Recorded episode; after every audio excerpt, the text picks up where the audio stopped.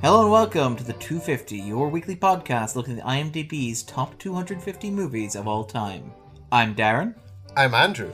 and this week we're discussing Peter Bogdanovich's 1973 black and white caper film, Paper Moon, which Paper is Moon. which is a surprising, uh, surprising film to talk about on a number of levels. I think, as we talked about last week when we landed on it using the, the random number generator, this is actually a relatively recent addition to the list. This was only arrived on the list in late 2016, around the same time as Blade Runner 2049, despite obviously being a movie that has existed since 1973. And, and I mean, were there any uh, re-releases of it? Wa- Was there like a, any kind of a Peter Bogdanovich sort of um, uh, Reappraisal? or yeah, or a um, what do you call that when when when Retrospective? retrospective exactly. but yeah, no, I, there doesn't seem to have been. Instead, Peter Bogdanovich still with us or taken is- in 2016? He is indeed still with us, not not as part of the great celebrity purge. yeah. Um, he he was he is still with us. Um, in fact, he's he's still working. He's still Indeed, and as an actor.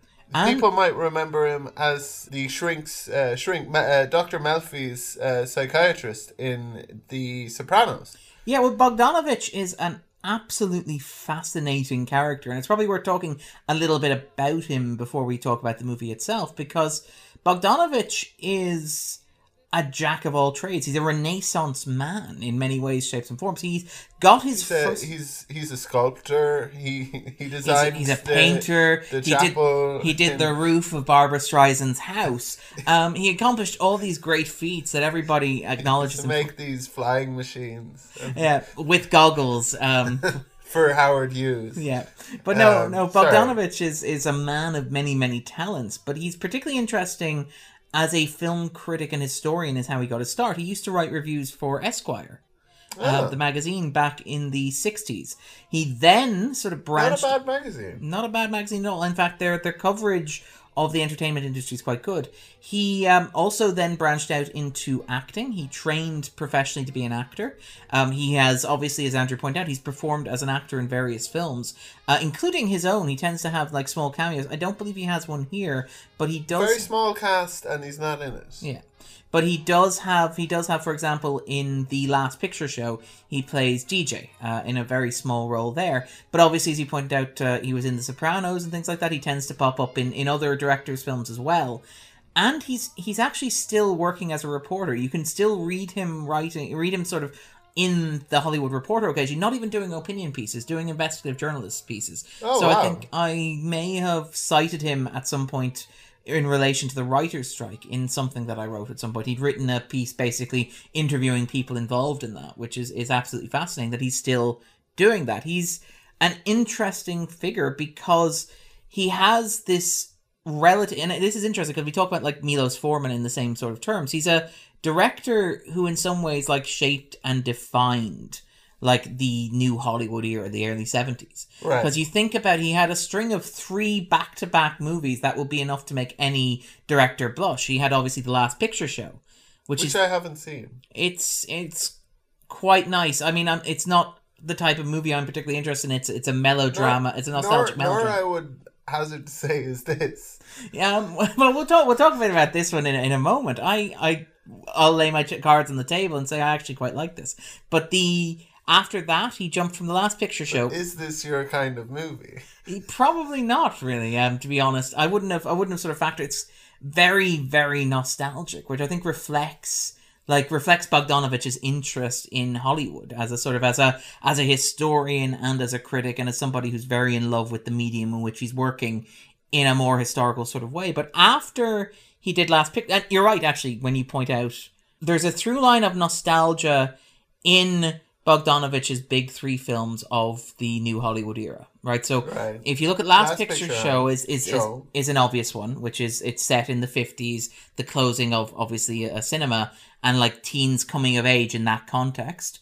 After that, he followed that up with What's Up, Doc, uh, which is a comedy, a screwball comedy that's intended as an homage to 1930s um, sort of screwball comedies, in which a bunch of eccentric and eclectic characters, including Ryan O'Neal and Madeline Kahn, check into ho- a hotel together and have a variety of hilarious mishaps and misunderstandings as their lives intersect, like sort of, you know, like balls bouncing around a pinball table. And then there was obviously this, which is in its Is it a bit like Little Rascals or um, um, Marx Brothers sort of stuff, or, or I, in that kind of I what? What's it aping? it's interesting because I'm not entirely sure I've seen it. I think I might have seen it, but I may also just have seen a Mel Brooks film that also starred Madeline Kahn set at a hotel. Ah, But um, as it is intended as a sort of a homage to, I think, those Marx Brothers films anyway. And then obviously this film, which is the film that he followed What's Up Doc with, also starring Ryan O'Neal and Madeline Kahn, is uh, Paper Moon, which is a movie that is set during the 1930s and shot in black and white.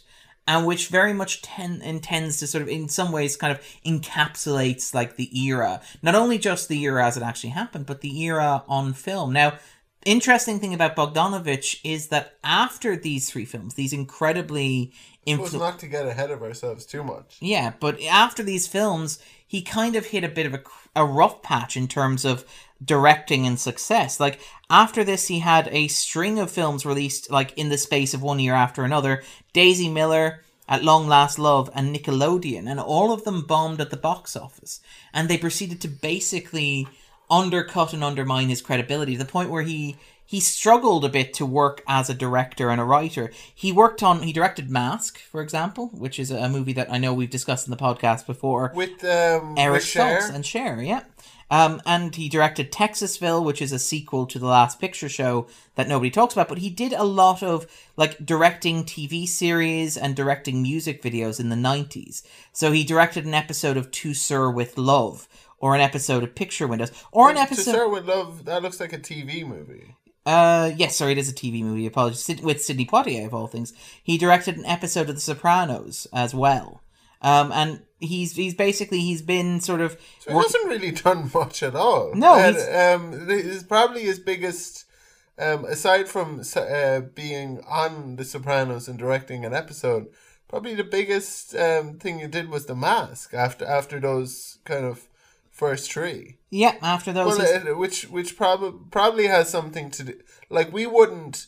I don't think anyone who's say twenty years of age today would know Mask. yeah, I I'd say we we were one of the first and last last, generation. generations to be aware of that movie. yeah, and and it- Um, it, it's kind of interesting because he's still. Yeah poor poor Eric Stoltz, but he's he's still a an influential figure. I mean, he's certainly people that people. Uh, he's sorry. He's certainly a people. He's certainly a person that people are aware of. yeah, and Pick up a penguin. Yeah, and he's he's actually like he's very much considered like a film historian and like a film like somebody who's very interested in the history of film. He tends to pop up in documentaries about other filmmakers as a talking head. He tends to offer opinions like the Criterion Collection, which which has included Paper Moon, or sorry, it hasn't included Paper Moon yet, but there are rumors that it may uh, soon enough. But he's popped up uh, in interviews and features discussing the work of other directors as well. One of his first directorial credits, I think, was a John Ford documentary directed by John Ford from 1971. His early work was with Roger Corman, it should be pointed out. Uh, so he directed Targets, which is a shooting, a movie about a spree killer, uh, which is very, uh, as I recall, I think I've seen it. I remember it being quite sensationalist. And I haven't seen this, but he also directed Voyage to the Planet of the Prehistoric Women. I guess that's also a Corman. I suspect so as well. It has the sort of feel of it. So he came up as part of Sounds that. great, by the way. It does. It's got a 2.7 like rating on. IMDb. How many women are we talking? We're talking a planet full of them. Wow. But le- yeah, let's let's talk a little bit about this movie in particular. Oh boy. Because I I had never seen this before. Aaron is like, let's let's move on swiftly. but uh, I I had never, Never seen this never seen this before. before. Um, what about yourself, Andrew? I had not seen this before. More is the pity. Yeah, I, I actually quite like this. Let's let's let's jump into this. Like, I mean, this is for people who are not aware a kind of it, it's very tough to classify in terms of, of genre. It's a road movie hustle movie, coming of age movie in some ways, set against the backdrop of the Great Depression, in which a young girl uh, named Adie is basically adopted by a man who may or may not be? Addie, who may or may Sorry, that we could do a super cut of of. all of Darren's mispronunciations. I don't need to. It's, it's not so important. Anyway, sorry. I beg your pardon, listeners. Okay, it's a story of a young girl who is basically collected by her by at her mother's funeral is picked up by a man who may or may not be her long absent father and proceeds to embark upon a journey across the United States with him. And it, it's full of all these like playful cons that they, they hustle and the relationship and the push and pull between them. Uh, most notable for the fact that the two lead roles are played by the father daughter team of Ryan and Tatum O'Neal. That's right. This movie feels quite. E- even though this is a movie from the 70s, looking back at the Depression era America, it doesn't feel to me uh, dated No. at all. It's in black and white.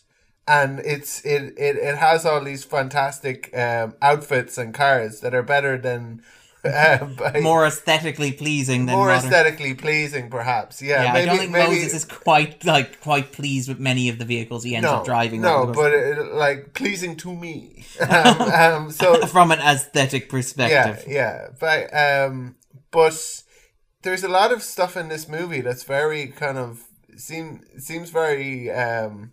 Uh, progressive, and that a lot of movies that were made in the interim could have learned a lot. a great deal. uh, from. from from from from from this movie.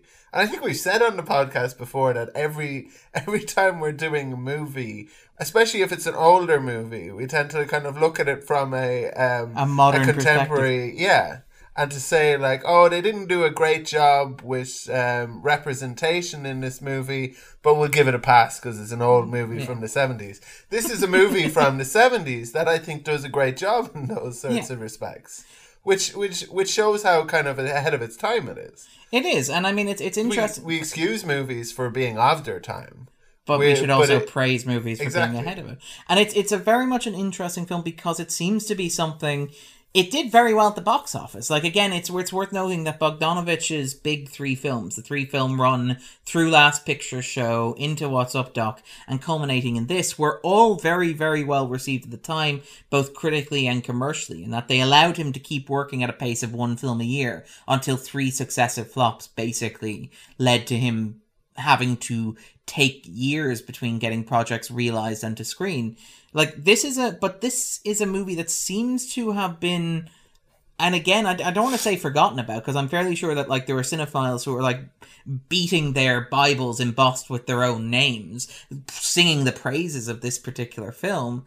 But I, it does seem like it's a film that's been rediscovered in some way or in, in the past couple of years. Because I mean, And we we complain about the 250 sometimes about the the things that get in or the things that stay in, um, where we're mystified about some choices. Of course, it's a very democratic list, but occasionally there'll be something like this, which is a complete revelation, and having it on the 250. Uh, I I imagine more than some 45 people, years after it was released. Yeah, I imagine some people will go to the 250 with the idea of of of figuring out kind of like, oh, what classic movies would I? Of course, it's not the only one. There's like the AFI 100 and all of that sort of Yeah. thing. And then, and then, of course, there, there, there's the, the great mass of people who tune into this podcast to see what movie they're going to watch from week to yeah. week. I mean, we are tastemakers, Andrew. I mean, it's no coincidence that our very first episode was Prisoners. and French makers. And Prisoners has done nothing but climb since we released that episode. I think Yeah. we can we can single handedly take credit for that. Campaign for RoboCop's entry. Yeah, that was a phenomenal accomplishment as well. All we need now is to make Taffin. Taffin, if if we can make Taffin happen, I will be I'll be very very pleased. Then you can die. Then I can die happy. I can Yeah. die satisfied. I'll be like, I have accomplished my life's goal. But yeah, we'll we'll probably talk a little bit in the spoiler zone. So let's just ask the the three big questions, right? Which are, do you think that this movie belongs on the 250? Yes. Okay, we're oh we're doing we're doing this like a, an interrogation as we go. Would this movie make your own personal 250, Andrew? Yes, sir. Really? Yeah. Wow, that's Absolutely. I, I I was very fond of this movie. I um I think it had I'm in some ways I'm quite easily pleased, but this was a very good movie It is. It's an incredibly charming movie. because uh, like like if if um if movies can kind of like pull certain heartstrings, like if if if a movie can make me laugh, if a movie uh, can make me uh, This is working Andrew's heartstrings or- or- like a theater and, curtain. And this this this this works for um, theater as well. Yeah. It's rare that music can do that because I think it's a more confined space, and I think it's also because you're listening. Like, It's a funny thing actually, be, be, that that like in the in the in the world of movies, um, you can have you can have a movie like this that is very funny, and also be kind of like uh, beautiful. There there's there's very few kind of musical acts, I guess, who have these great earnest um, songs and also have these uh, kind, kind of of skits. screwy, yeah. Yeah, I mean, in the world of rap, there's. Uh, I sound like someone's. Um, um, are, are, You are so hip and with it, Andrew. and in in in the hip hops, um, As they call it. they they often have these skits along with. Oh, uh, between the songs. yes. Yeah, yeah, yeah, and I suppose like. Um, Well, I mean, many of the old um, conceptual albums would have had that as well. I sound so old. Conceptual albums, if you will. Concept albums would have had those, for example, as well, wouldn't they? yeah, I'm thinking like the like I, I, lo- like I love I, I love that Beastie Boys one. Um, I think it was on on one of the more uh, on on their last album, which is like, well, my name is Mike D, but I got a new name, and my new name is Larry. That's that's like one. I I, I think it's like um, uh, it's like a minute and a half long, and I just played it on On repeat because it was just so fun. Yeah.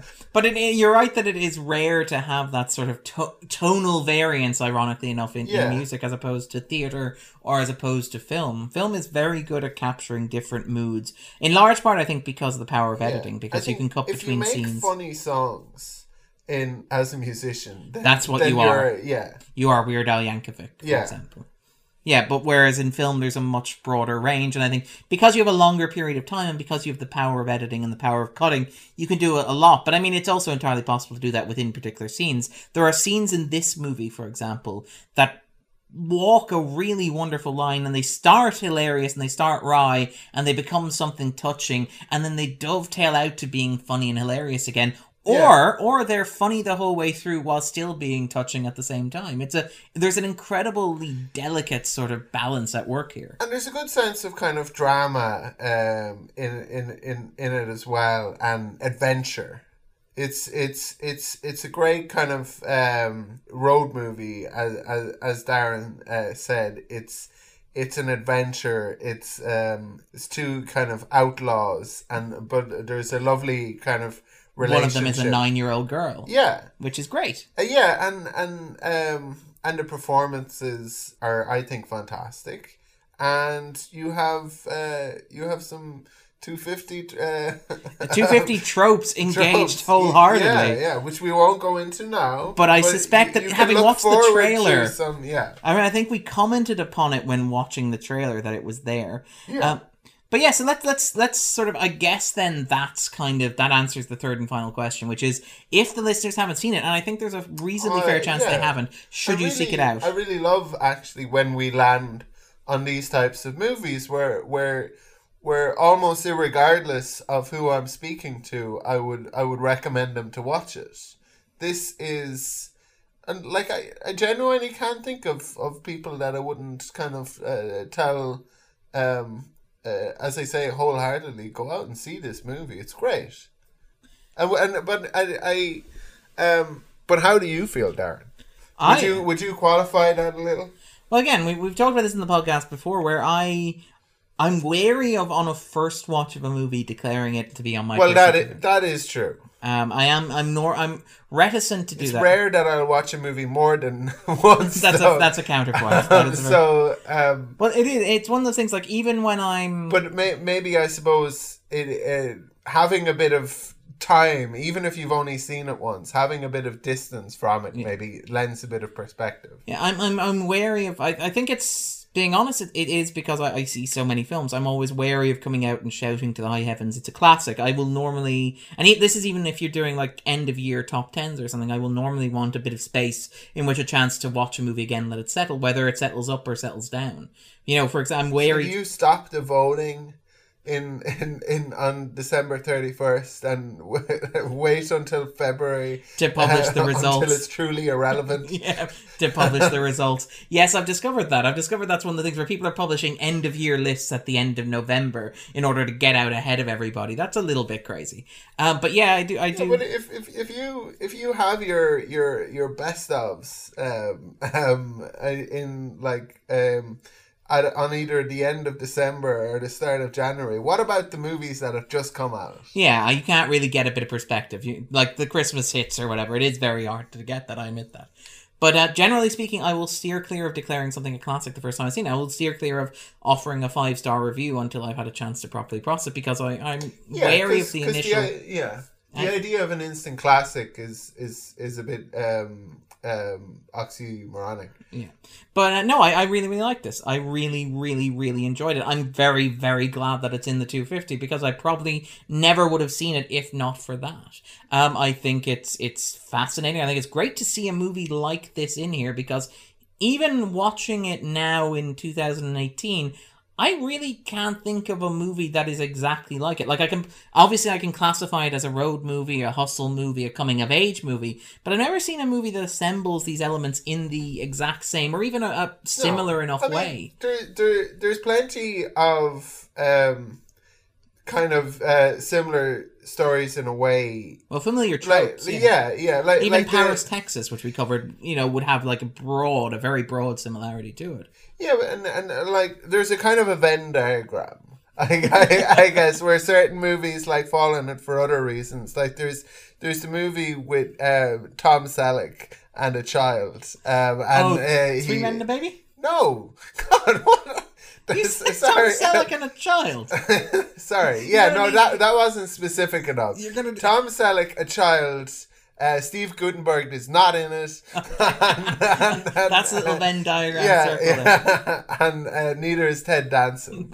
So are, are we So set on what this is? Damn it, I was I was not gonna, directed by Leonard Nimoy. I was gonna go with getting even with Dad, but that's Ted Danson as well, isn't it? It may be, but Um, th- this is the one where he deputizes a a child who's witnessed this crime. Um, do you remember that? It was it was at the time where they were doing kind of like buddy cop movies, but but the Everyone needed a new twist. Yeah, so but like K nine the was cop with a would dog. be a dog, exactly. Yeah, Yeah, yeah. And one of them happens to be a kid. I'm afraid I'm gonna have to go to the fact machine to, to get the this. fact machine.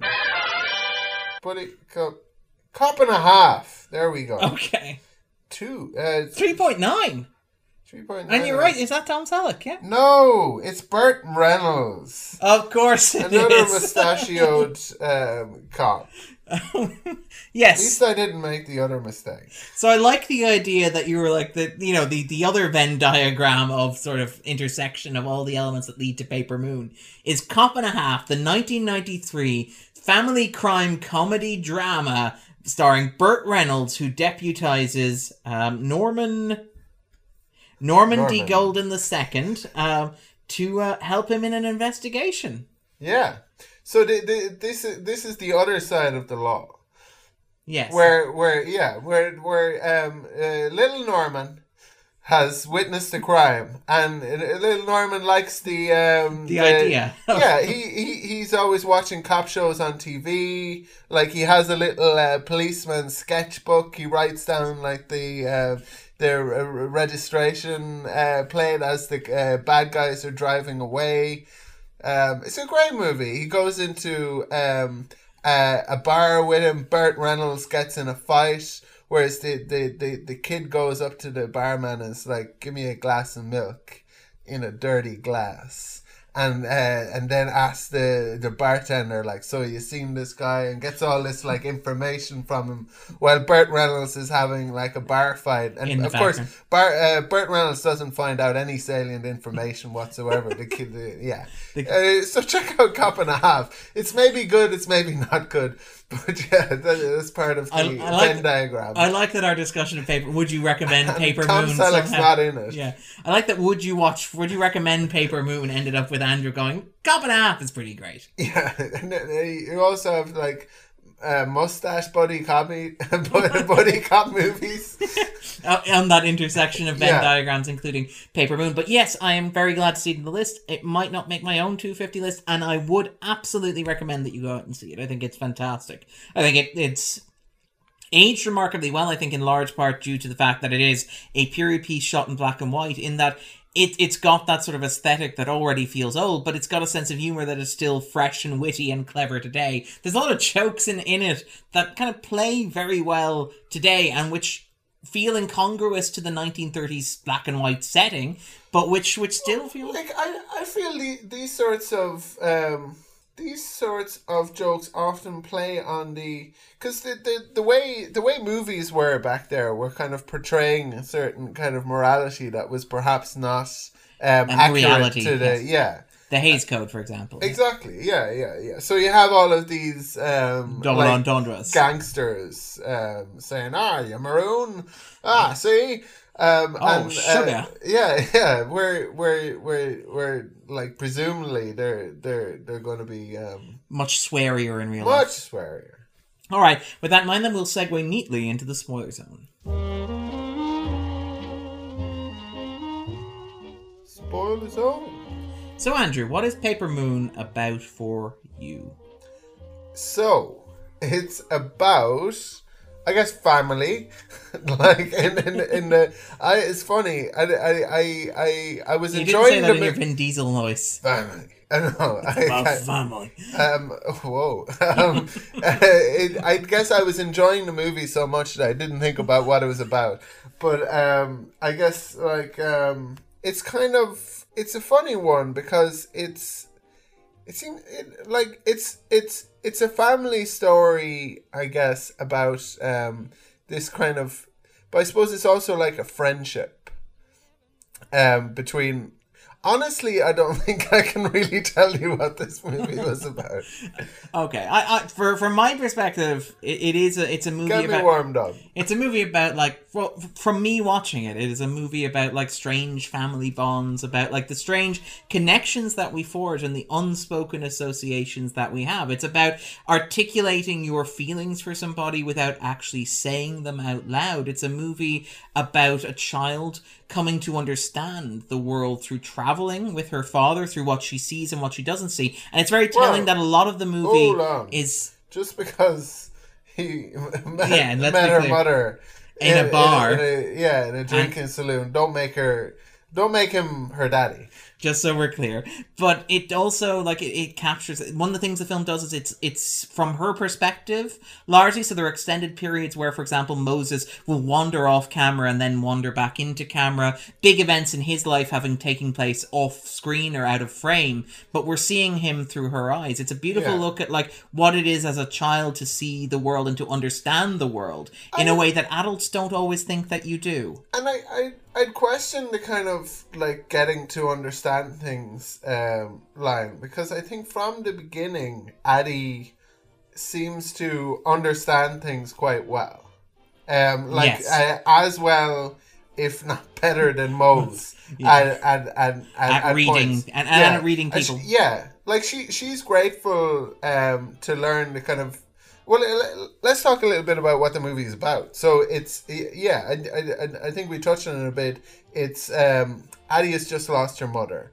Um, Moses turned up at the funeral. We're introduced to him. it's a great shot It's a great shot, and it's it's not just the shot; it's the sound design as well.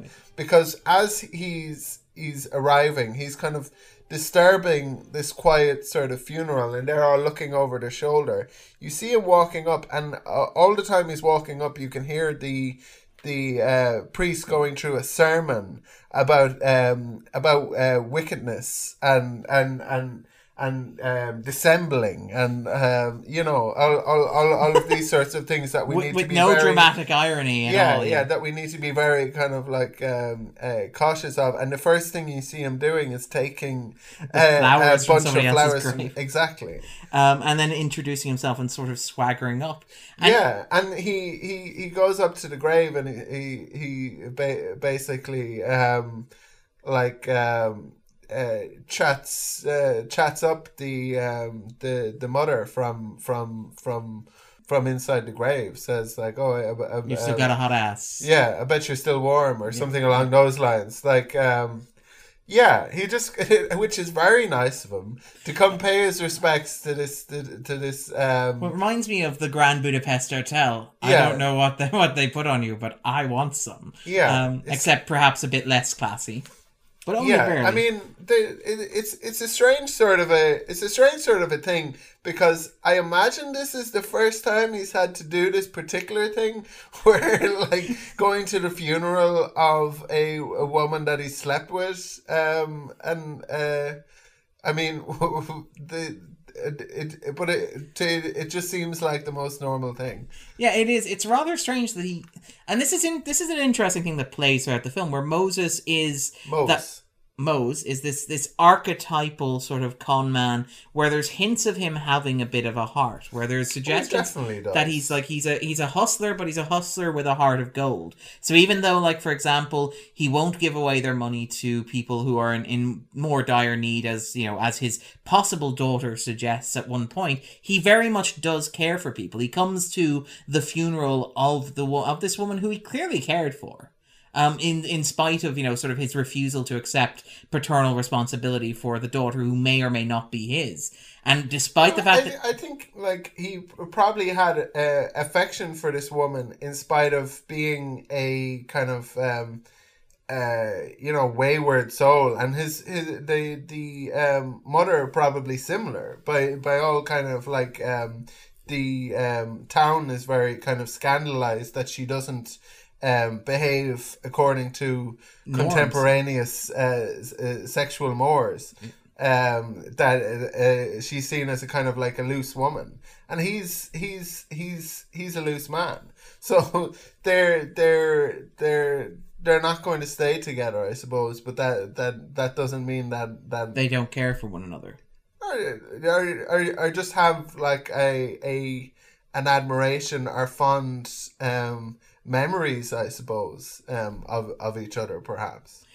At the funeral, uh, Mose is very quickly made responsible for caring for his uh, for the woman's daughter. Um, Yeah, and it's, it's, it's it's it's all done rather quickly, and it, it it's Like kind it's- of like like he he gets landed with it, and he's he like he he understands that it, it wouldn't do to make a, uh scene ab- ab- about it, but I think he also uh, realizes that he could stand to make some money Yeah. out of it, and then quickly um, ship her off. yeah. Well, that that's the plan originally. It's basically he takes her um, and he goes to the drunk driver who is, or the brother of the drunk driver who is responsible do for her death. Yeah. Do you, do you think that's why he's there?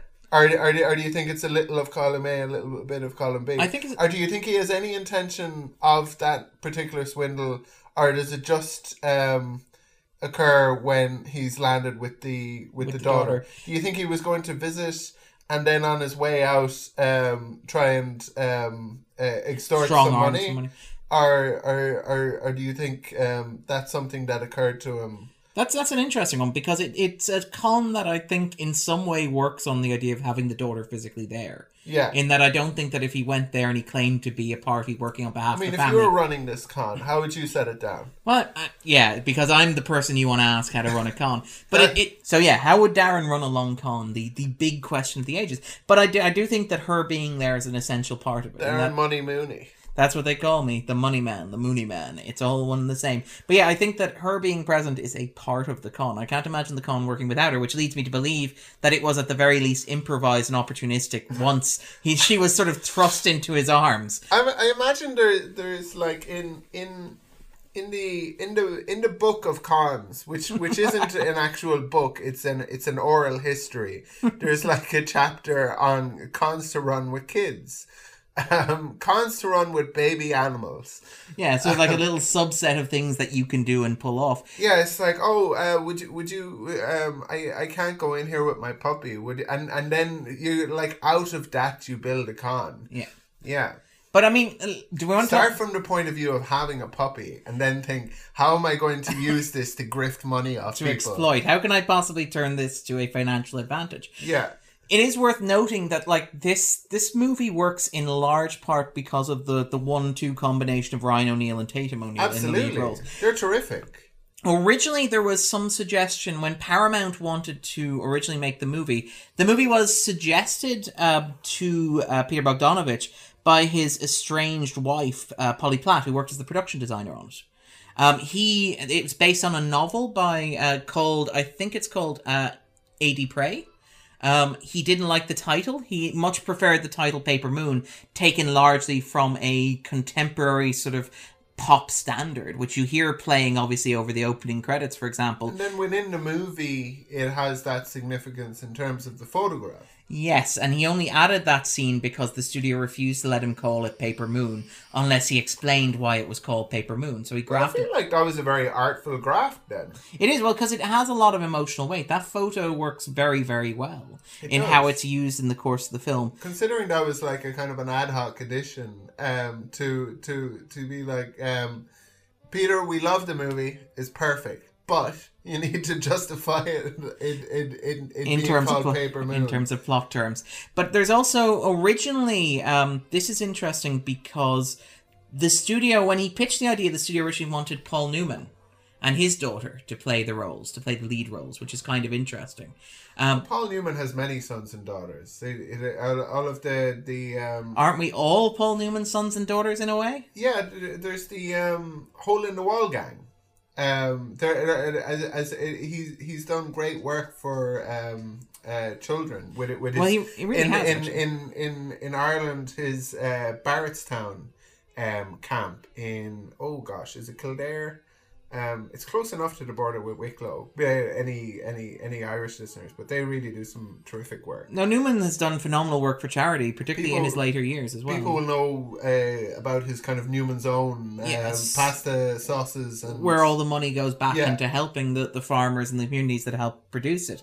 Um, but it, he was originally planned to, to do it because one of the reason one of the issues was that Bogdanovich wanted O'Neal, wanted Ryan O'Neal and Tatum O'Neal, but apparently Ryan O'Neal was or had recently had an affair with Ali MacGraw, who was married to uh, Robert Evans. Yes, that was um was that on the set of Love Story. It was indeed, which was the biggest, uh, which was the big. This is what Andrew knows from the kids' days in the picture.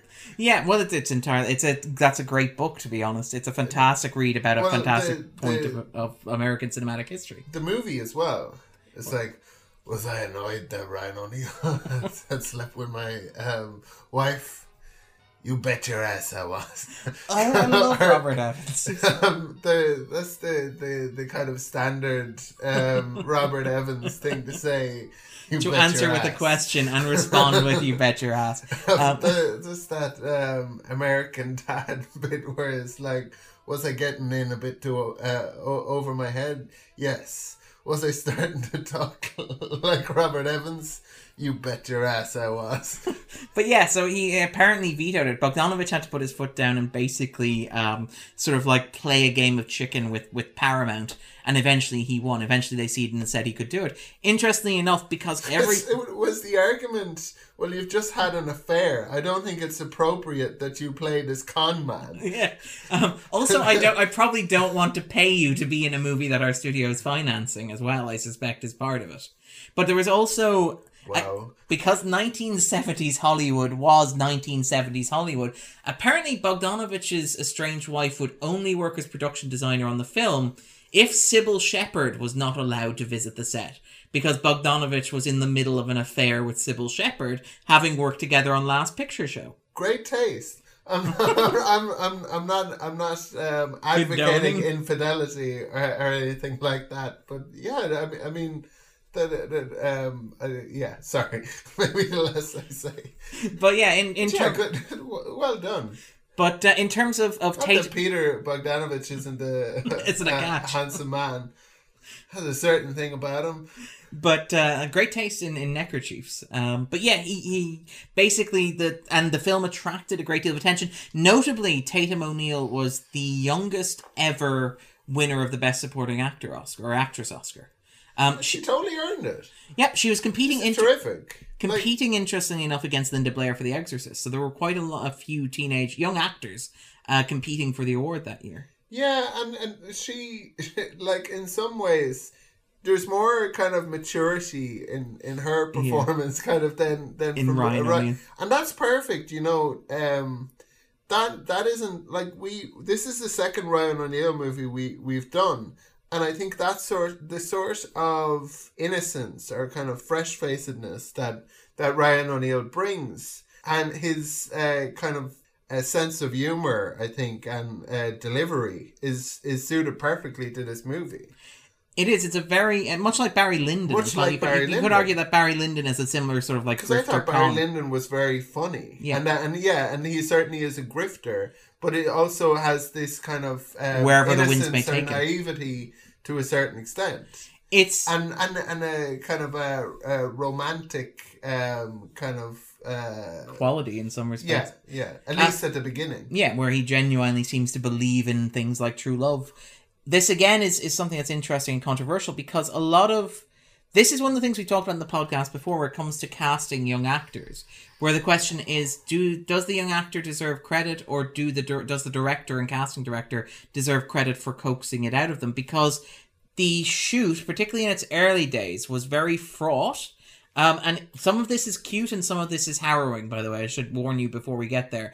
In terms of Oh, cuteness Darren, don't don't, Don't do this. ruin I thought you did no research.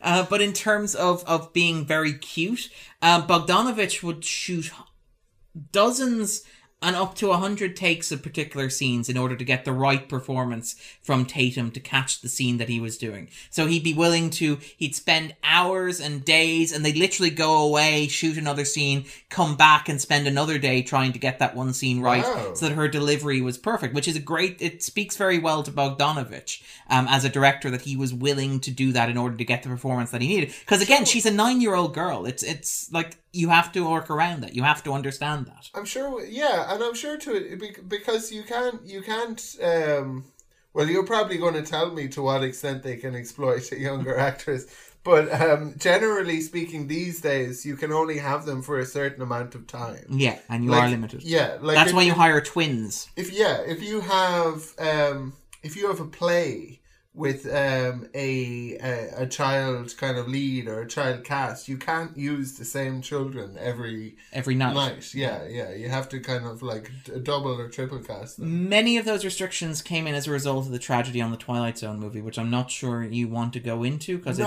it's quite a, a horrific No, story. Okay, that's fantastic. Um, in terms of, and again, Tatum O'Neal, it's a fantastic performance, and it, Bogdanovich has argued that once she got a rhythm.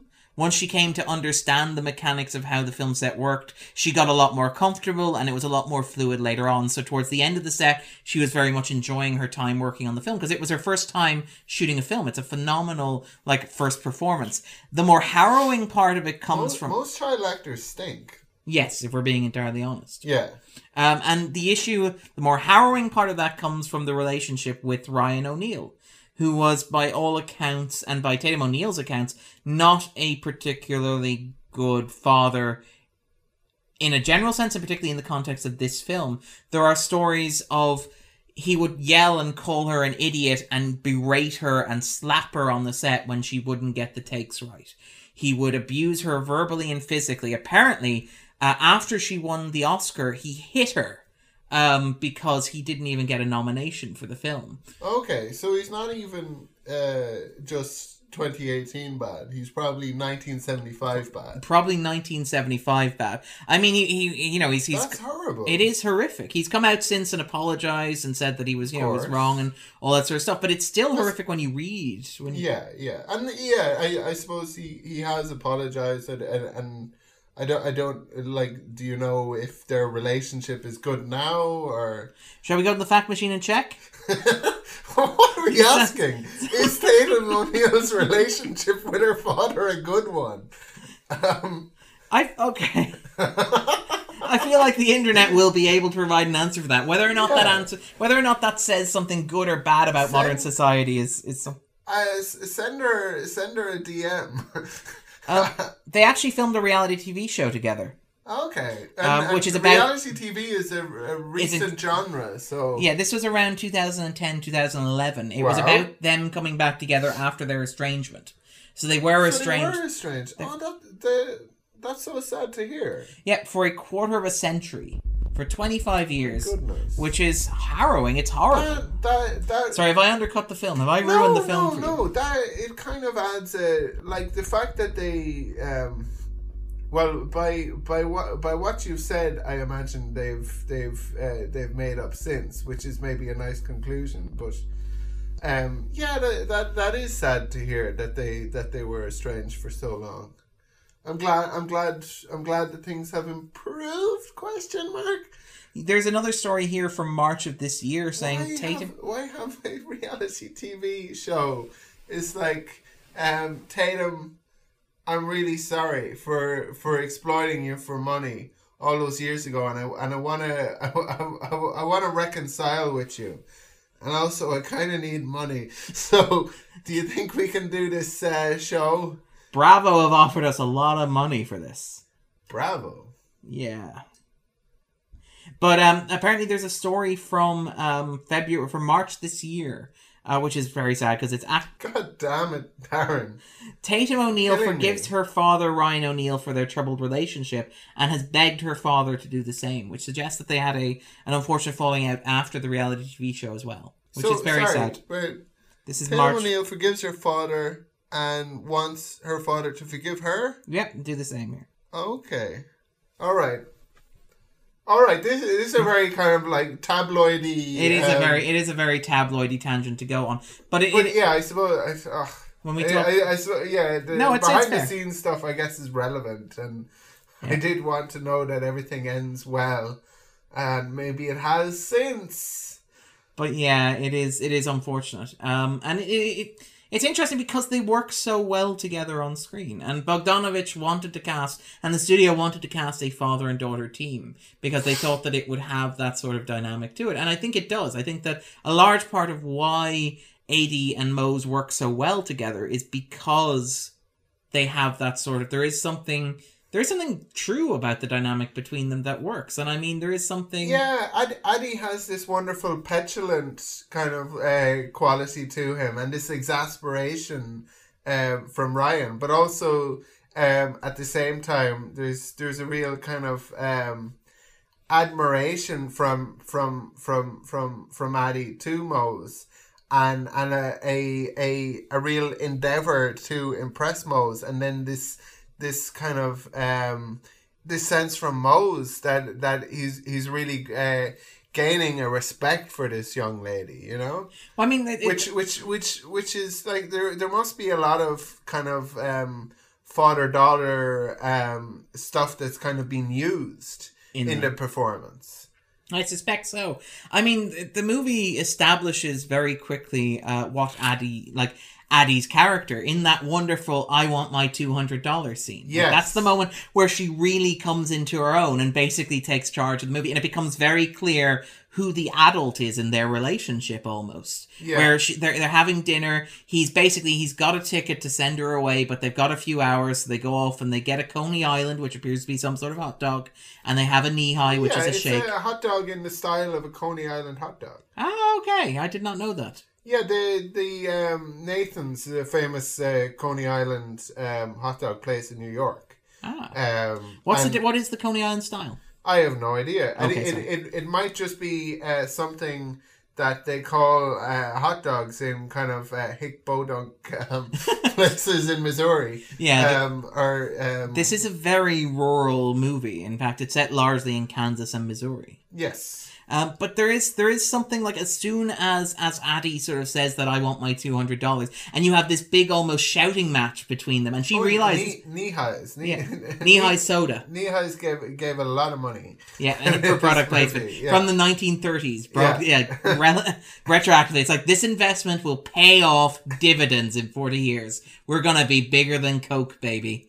But yeah, there's a there's um they they have this big argument and Addie basically takes charge and it happens very quickly that you see Addie acclimatizing to her father's line of business where she realizes exactly Well, she- how she- much she can get from a mark. Yeah, she over she overhears the swindle Yeah.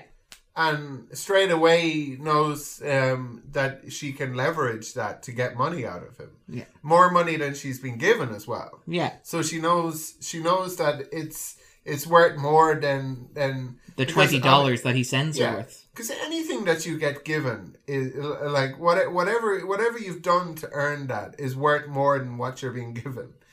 um, generally, As a rule, yes. Uh, the capitalism in action, ladies and gentlemen. But yeah, there, there is, and but even like the later con, because let, let's talk a little bit about the cons in the movie because they're really good. They're really they're quite they're entertaining to watch in that sort of like 1930s sort of screwball comedy sort of way. There's a lot of quick talking and Some back and forth, a lot of went expectation. past me a bit. I suspect that you're more numerate than I am.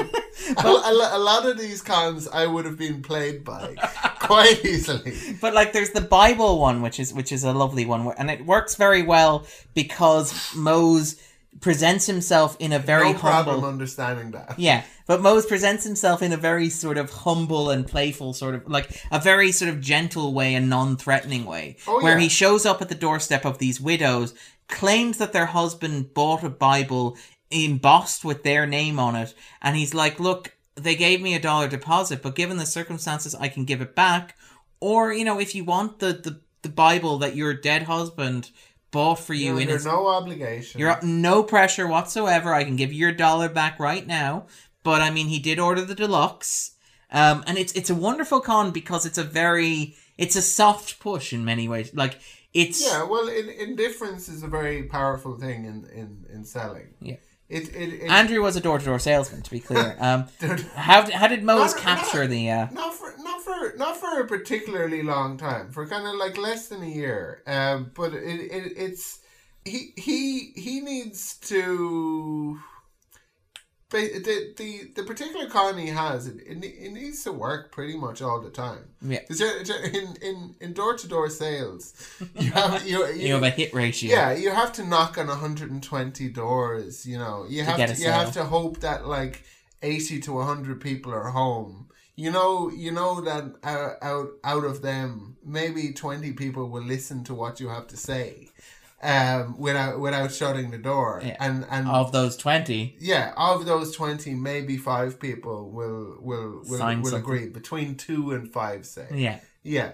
So and and and and after you've knocked on those 120 doors, you need to go back and knock on on on on, on the people whose doors um, You missed. Yeah, you missed exactly.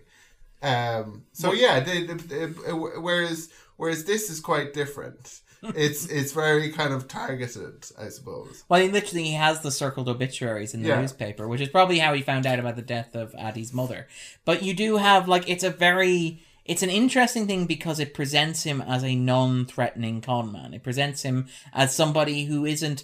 It does. It never seems especially predatory, which is a very nice touch. He's only exploiting the ber- recently bereaved. yes, but in a very way. Like you wonder how many people Well, has, has anybody ever taken the dollar? Do you, do you think that that he's being like that for the sake of, of of not making them part with their money, or do you think he's being like that for the sake of making them part That's with a their fair money? point. though. Yeah, it's like, but he's being so nice. It's like, yes, That is how a con works.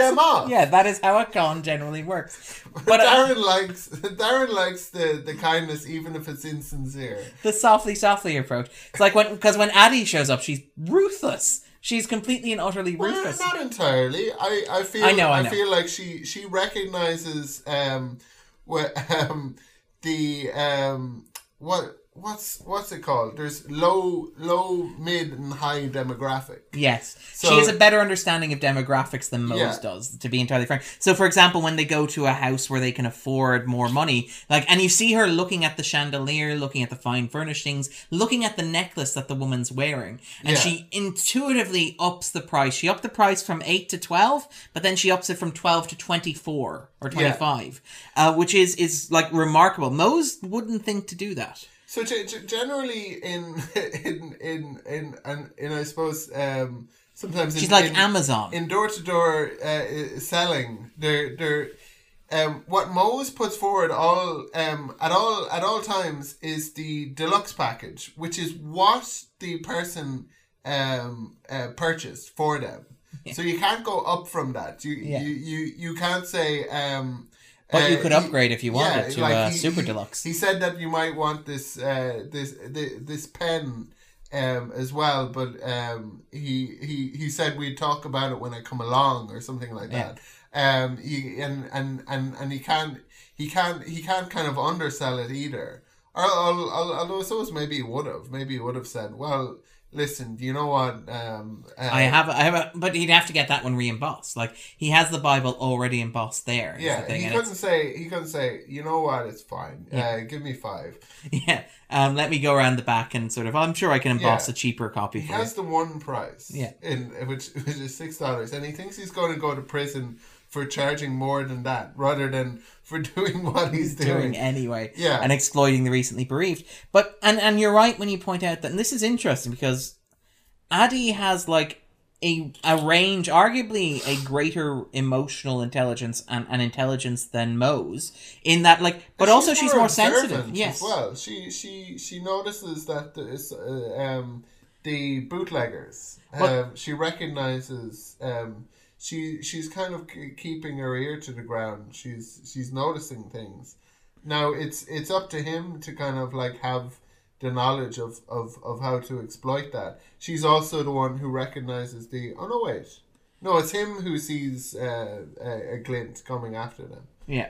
She's the one who recognizes the, the bellhop's attraction, obviously, to Trixie. Yeah. But it's also she notices, for example, she's So, the one who, who Trix- has has compassion for the poor family who Yeah. are who are there, who have like twelve kids and who can't afford the Bible. She also, when they're driving, she has compassion for the people who are dispossessed Yeah. during the Great Depression, where she suggests maybe giving some money to those people who are like left alone beside the road. She's she's a fervent New Dealer, which is interesting because she believes, you know, In to- Franklin Roosevelt. that's it, and almost Frank. yeah, as he's called, but almost in like almost in this sort of vaguely socialist philosophy of from each according to their capacity to pay me, Yeah. and to each as according to their need, which is a, a very she's she's got a greater range of like emotional awareness than I think Mose does, or at least she's she's more Well, it's all it, it's it's not it's not it's not for the good of these people. It's all based on Keynesian economics.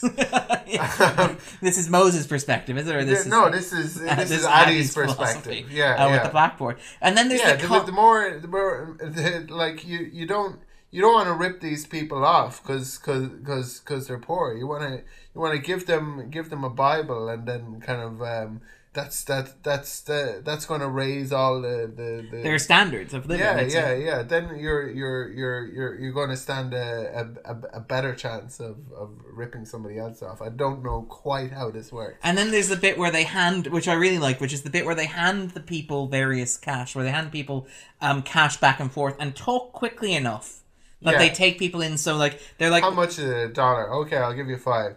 Actually, um, Can you give me five singles? yeah, if, And- if if if I give you five singles, you can give me five back. Actually, I'll I'll, I'll give you a ten. You give uh, me- for the two fives I gave you. yeah, yeah, which is great because it gets the person sort of lost in what they have as opposed to Yeah. what the person owes, where they never end up paying the money that they actually owe for No, anything. so they've given twenty dollars and they've got twenty dollars back. Yeah, which is remarkable. um, and and they've like bought you know a candy bar or a ribbon or whatever it happens to be. And the person in question has no idea. You occasionally see them go, wait, wait a minute, wait a minute. There's also the really nice column that they play later on with the twenty dollar note with that uh, Addie claims was a gift from her mother, where Yeah. where he pays the note in Happy in. birthday, Addie. yeah, saying happy birthday. He pays the note in. She gives a fiver. She then claims that she gave a twenty with happy birthday written on it Yeah. and gets it back. and uh, like I think it's it's it's it's important that like a fun fun thing to do after this movie is try some of these grifts yourself, listeners. um, Because like- they're all playful. yeah, there's lots of ways of ripping off people in your local community. You can you can ch- um, uh, uh, check out the classifieds, see see if there's any uh, widows in in, Yeah. in the area. May, may, may maybe not Bibles in this secular age. Something in an encyclopedia. No, wait, Yeah. that doesn't work either. I, I brought you a, wiki- a Wikipedia. I brought you a Wikipedia. Um, but yeah, I don't know. You improvise, kids, improvise. Yeah, it's yeah. very hard to imagine a modern day um, version of this. It is worth noting, like as one of the things the movie does well is it blends the con man narrative with the road movie narrative as this sort of wonderful Americana thing. Like there's this argument I think from Philip French that the con man is a quintessentially American character in that he's a character who perpetually reinvents himself. He's a character oh. Obligat- obligatory RoboCop reference. no, no better way of stealing than free enterprise. Yes, which is is very much like of the spirit of the film. But there's there's also like the con man, the con, and it's interesting. There are other con man movies in the 250. Um, Catch Me If You Can is another example as well. Yeah, but some great um, uh, swindles in that movie. And I mean, it's worth noting that at the turn of the century as well, there were a whole spate of sort of con man related movies uh, from 21 through to, um, for example, uh, Matchstick Men, Ridley Scott's film, which is also very good. The Oceans movies had their resurgence at the turn of the millennium as well. Kiss Kiss Bang Bang. Probably as well, probably has a bit of Is? That's Robert Downey Jr. and Val Kilmer. I wouldn't describe Yeah, it. and there's a kid in it, isn't there? There is, but that's a Yeah. Shane. That's because of Shane Black movie. Yeah, but the, the, the, isn't there like uh, some sort of a scam that they're running? I think there might be. Yes. But I mean, the the the thing is though, like Philip French has argued that the con man is like a distinctly American pop cultural figure. Obviously, there are countless examples from European history. You can go to Barry Lyndon comes to mind as one example. Yeah. But like the mean, it's a it's it's it's it's a central motif in American life and politics. that's a fair point as well. We, we don't want to go down that rabbit hole right now. But the idea, yeah, of talking talking about about? possibly uh, P.T. Barnum um, and uh, who was the other one? There was also what's uh, Tammany as well, wasn't it? Tammany Hall. Tammany Hall. Yeah, but I yeah, once knew a girl in Tammany Hall. Um, really. no, Okay, but yeah, but the idea is that like no it, idea what it Sorry. speaks it speaks to the American like myth of this self reinvention and reconstruction and this idea of classic myth making and of like going to a country and making something of yourself from nothing, which is arguably what a con man does. A con man invents a persona, invents a story, and sort of travels on the road and is whatever they need to be at any given moment in time, which is something that's very, I think, core to the American characters. Oh, this idea yeah. of like becoming what you need to be. I wish I I wish I did a better job of this. Um, because because I I, I, I, I think um, with me and I think to a certain extent with yourself there was a certain amount of moving around. yes. Um, Growing like like like in this movie growing up maybe not at quite the pace but every now and then uh, being in a new school in a new uh, community having to reinvent yourself and and thinking to myself this time it'll be different this time they won't get to know the real you This time I'll everyone be cool. will like you Yeah, this time Yeah. I'll be cool. yeah Uh, never quite worked out that way, no, unfortunately. no, yeah, yeah. I'm. Um, I think it, it, it probably came from not liking them. Um, I, I had a problem when I was a child in that there were very few children that I liked, Very judgmental. and Andrew in was, turn, very few that liked me. they responded in kind. Yeah, I wasn't. I don't think I was shy about like uh, uh, Your disdain for other human beings. I, I like. I wasn't telling them to beat me up, but that's the way they That was it. the message that you Yeah, were sending. I was like, "Hey, that's a pretty silly thing you said." They were probably mispronouncing things. I was correcting them, and then they were beating the snot out of me. I like the idea that our relationship is built on the fact that I won't beat the snot out of you for, Exactly. and that I'm too polite to, to object to any of your complaints about me. yeah, that, that, that is the basis of it. Our relationship is built on the fact that Darren is a doormat. unobjectionable. yeah, completely unobjectionable. But the film, the film does capture that sort of like American sort of stuff. We talked about it with Paris, Texas. The idea of the road movie and the road being sort of essential to American identity as well. And this sort of combines the two, where it's like. Addie and Mose can basically go wherever they want to go and reinvent themselves. And the film itself is structured in such a way that they have everything. It's like they, they start from very little. They earn like more than $800. They lose that and at the end they just start again from their beginnings You Yeah. know, and they literally have learned absolutely nothing except they've grown together you know as a potential possible family unit but like at the end she's still demanding her $200 which is exactly where they were when they started and and that's beautiful. They that's were like sitting there at the side of the street, and I pointed at this. I pointed at this homeless man and said, "He's got more money than us, Ivanka." Sorry.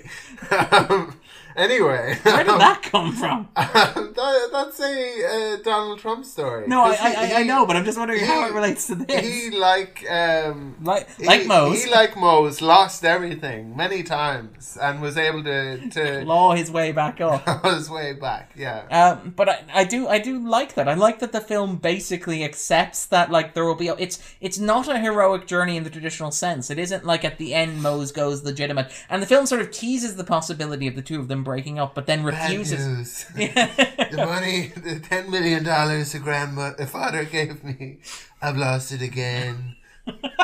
but yeah, there is this. Sorry.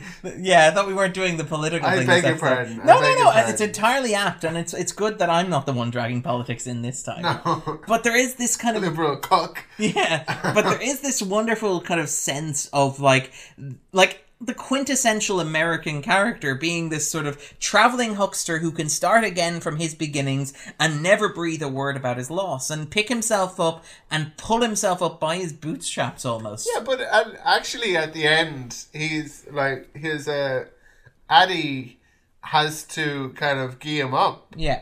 and say, "Come on, what are you lying there for? We'll just like start start all over again." Her her attitude to it is is so, and that's an, an, an, an- I guess something that reminded me.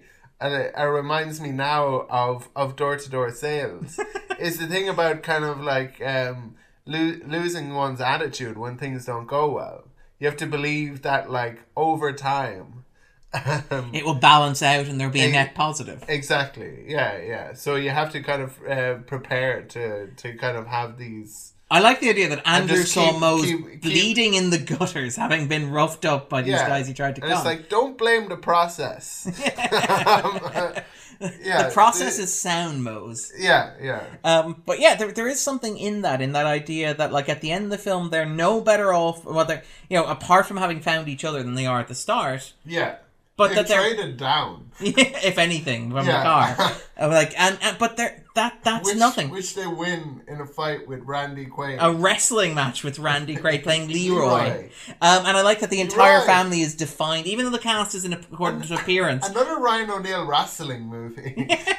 Where he has, he's like, um, it's like, um, it's like um, uh, Christopher Walken um, putting uh, dancing into movies, or or or or, or, or indeed um, uh, Sam Rockwell putting um, uh, dancing into his movies. Obviously, Ryan O'Neal It's very good at wrestling. Right, yeah, yeah. Maybe he, he, who knows? Maybe he has some experience as some sort of like a boxer or a, um, judoka or something.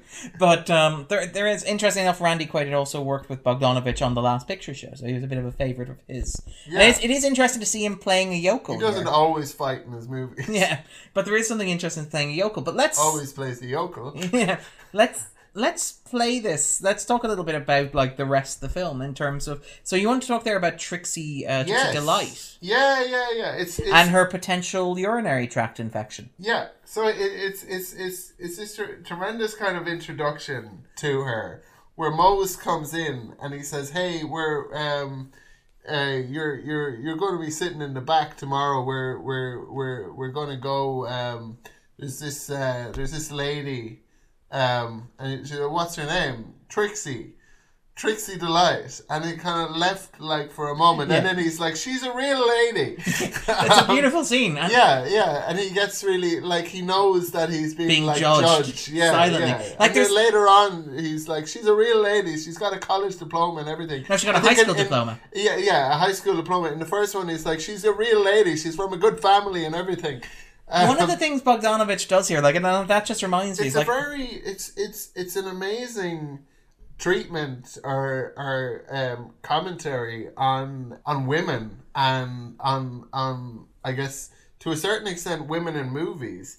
But there, there's there's a real um, there's a real sadness to to Trixie, especially in a certain scene, and a a, a, a, a really really um, in, enjoyed this. This kind of It's like, a great performance from Madeline Kahn, who at this stage, this was before her association it's with. really something uh, like a role to I suppose it, it, it, follow a cliche for her to get her teeth into Yeah. because it, it there, there's there's this whole thing about she wants love but it never works out and Yeah. she can't understand why and as an as an audience we know that like she has this kind of like like um She tends to treat it as a commodity or a sort of thing. It's sort of a. but yeah well that that that's one thing is is is that she turns tricks for money another But not even an- that, an- but- another, another another thing is that she has this kind of like grating quality that she's entirely unaware of and it's it's so kind of sad because you you you want her to uh, find love and she's betrayed as well by Addie Yeah. Addie incredibly cannily and manipulatively with like the, the it's like she pulls a reverse parent trap basically is probably the Yeah. best way to describe it. It's one of That the rare the movies best way to describe it Darren it's a rare movie. good job landing on that where you will see like a nine year old kid basically solicit prostitution in order to break up her father's relationship. have you seen Blank Check No.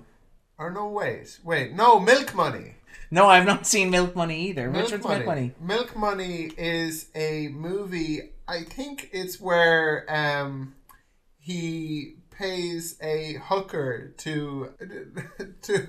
We, Do we need to go to the fact to machine this? machine. Yeah, this is um, a crazy premise for a movie. Um, if you, ladies and gentlemen, just it's, a, pitch. it's a 90s hooker movie uh, with kids. You like the way, like, you make it sound like a Tom Selleck movie, but with kids. It's like, how many '90s hooker movies were there? There was- Uh, Pretty Woman, come on. it's like the women. It's like it's like the women in prison movies of the '70s.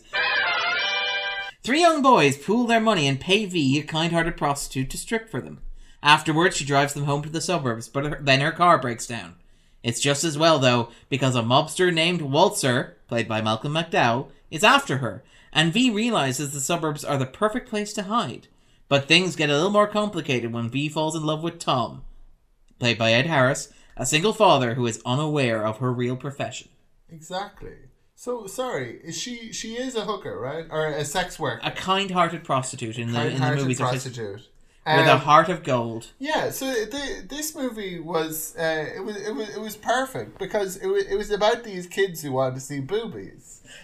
We've talked a bit before about Andrew's sort of like Andrew's. This is how Andrew came to cinema in the nineties. This is not how Andrew came to cinema. This is how um, Many young men. many many men um, uh, came came to. Yeah, yeah. This is not an unusual thing. You don't have to get defensive, Andrew. I, I'm not the one who should be defensive. All right, uh, but yes, You're, you're the one who should be defensive. but yeah, let's get back to talking about Trixie Delight because I mean, it is there is a real pathos about her, particularly in that beautiful scene on the hill with Tatum O'Neal, where she's talking about her and she's trying to connect with this young child, and she's saying how you know she didn't have perfect bone structure when she was younger, but then when she got older, she got perfect bone structure, and everything just came together for her. Yeah, exactly. But then there's this sort of the but um, This is the bit you're talking about, where it's yeah. like I can't understand why love doesn't work for me, but Yeah. I'll probably be gone in a few months anyway. But I'm, something something always goes wrong. They um they kind of lo- lo- lose their interest in me one way or another. yeah, Um, and there's there's a real there's a real sadness to that. I felt myself really rooting for Trixie, and like the the I think like it, it it's it's this kind of very identifiable thing that that that happens to a lot of men and women, where where where where they have the, these kind of um where they have these aspirations for romance, but don't realize that they're getting in their own way almost. yeah, where and and and and that you you there there's something there's something really kind of like because the, the fact that I want her to to have this means that like I I like I and I guess the audience see something really kind of um, relatable in some way. yeah, or like valuable in her. If only uh, she kind of like I suppose knew how to How to translate that into Yeah. genuine affection and love? Yeah, yeah. And and and you you you want you want people who want love to find love, basically. Especially when when you kind of like the people. And uh, and I, I I suppose like And and and, And you're right, by the way, that Trixie could easily have been a one note character. In fact, she's introduced as something of a one note character, and she develops over the scenes that we spend with her through the wonderful performance of Madeline Kahn, but also through the script by Bogdanovich as well. Absolutely. There's the, the, and and and there, there it's saying a lot about women and about the way men see women. And the way Um, society in general sees women. like, there's a lot of this. There, there's there's a scene with uh, with Imogene where she, this is part of the reverse parent trap, as you call it. Yeah. The, um, where um, they have to keep um, Mose for a for a while away from Trixie in order in order to allow um, The bellhop, or the- yeah, the bellboy. to to uh, to go upstairs and have his way with her, and she says, "Oh, um, Trixie can't come out; she's sick." And he's like, "Oh, I should go up and take care of her." And it's like, "No, she's not really sick. It's one. It's uh, woman problems. Yeah. At which point Mose just sits down and says, "Oh, you should tell He's her I'll see her tonight." Uh, oh yeah, yeah." I- he's uh, like doesn't want to have anything to do with that. yeah. Well, I mean that's that's something that is is very yeah. That's and that's something that's very true even today. Like you see comedies Oh, that think it's hilarious how men awkwardly react to these things. Well, Like, there's there's there's there's there's plenty of men who are very squeamish about those sorts of things. yeah. it's not relevant to the podcast, but I'm I'm I'm not squeamish myself. But it it's not. No, there is there is a social standard not, it. Yeah. it- but it is. It's it, it, it is not an unusual thing for um for like men our age or younger to be um, to have a similar sort of reaction. Have you seen uh, Neighbours Two or Bad Neighbours Two as it's marketed over in the in Ireland, and the UK? I have not. They have a, a I've, heard- I, I've, I've heard you say it's it's it's good or surprisingly good. It's surprisingly good and surprisingly progressive in some ways because one of the one of the jokes basically hinges on the idea of menstruation in that it's Yeah. there's a sequence and this spoils a, a, a joke in the film but Two two fifty talking about the things that other podcasts won't. won't, won't go to but there's a sequence where the female characters throw bloody tampons at the windows of the protagonist's house and Zac Efron who's been helping the the the, the sorority organize their sort of pranks comes in and he's like whoa that was that was way way over the line what were you guys doing that was disgusting and, and to which Chloe Moretz responds you would have thought that was hilarious if it was a bag of dicks we threw and he's like yeah, you got a point. That would have been hilarious.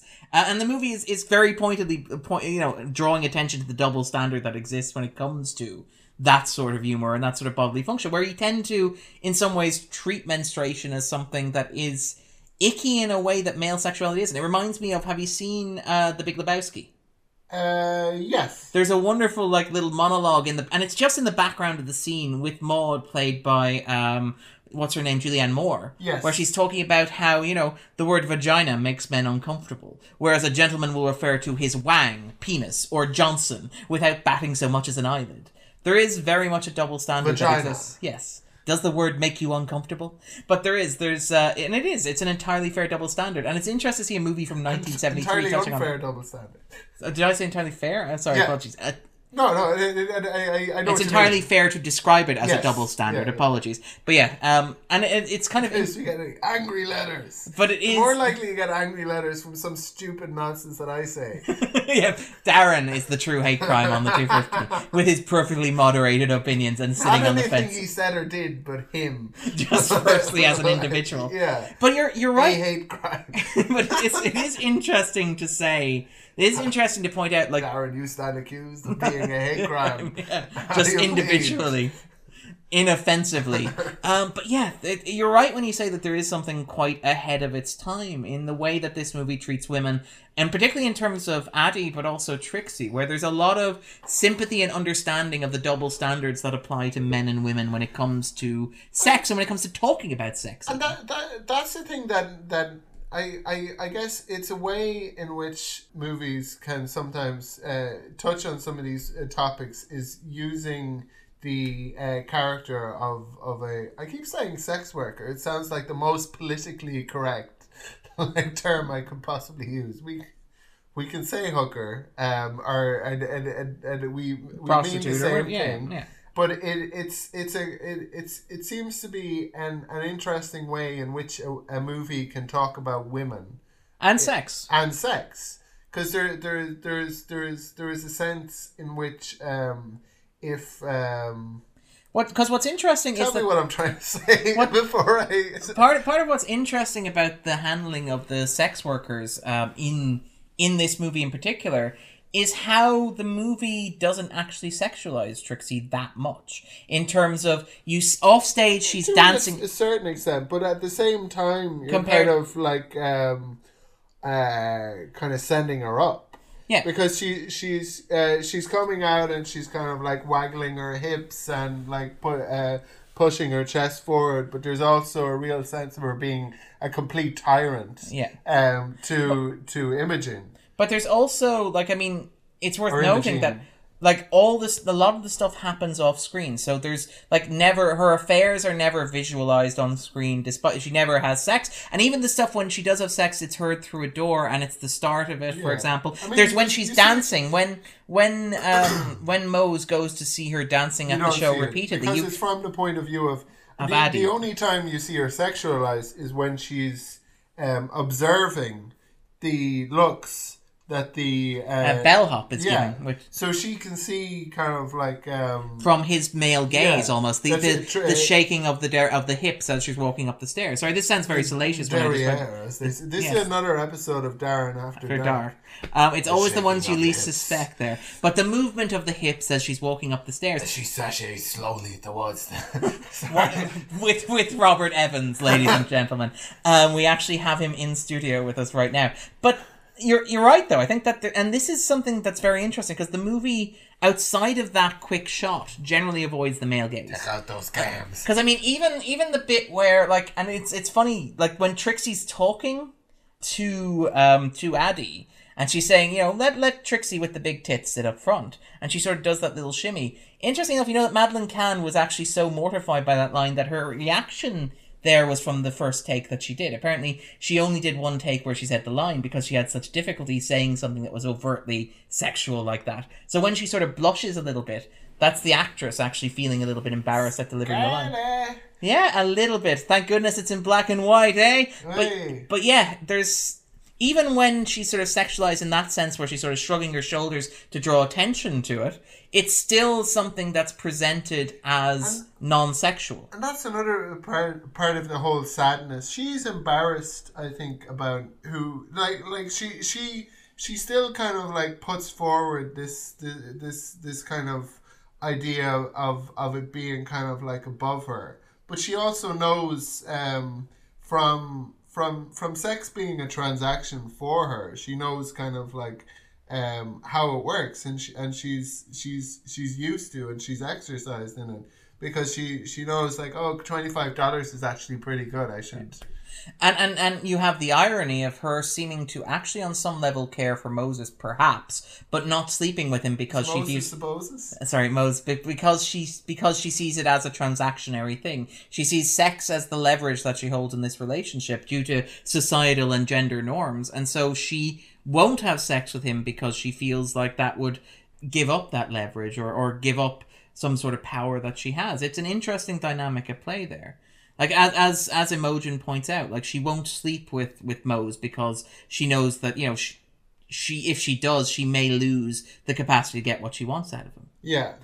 And and it's kind of it is it is And kind of sad it- because Mose actually loves her. Mose actually a- cares for her, but it's another extent to which moses is a complete mark despite being a con man. Ironically Yeah. enough, like yeah, because he, he like if if if if if if if he were the the swindler that like like he uh, that's that he's kind of aspiring to being um then he he he would be able to to basically say not that not that he um well he wouldn't say to Addie because I think he wants to protect Addie from any kind of like um inappropriate behavior. uh, Like there's there's a moment where one of the girls comes up to the room and he kisses her in the doorway rather than letting her come in. So Addie only sees her through the door frame, which is a lovely shot. I mean, we should talk a little bit about how Bogdanovich shoots this in a little bit, but yeah, that that's a great example. And there's that great thing about as well, Addie, like in um, you remember that movie, um, My Girl, Yes, where um,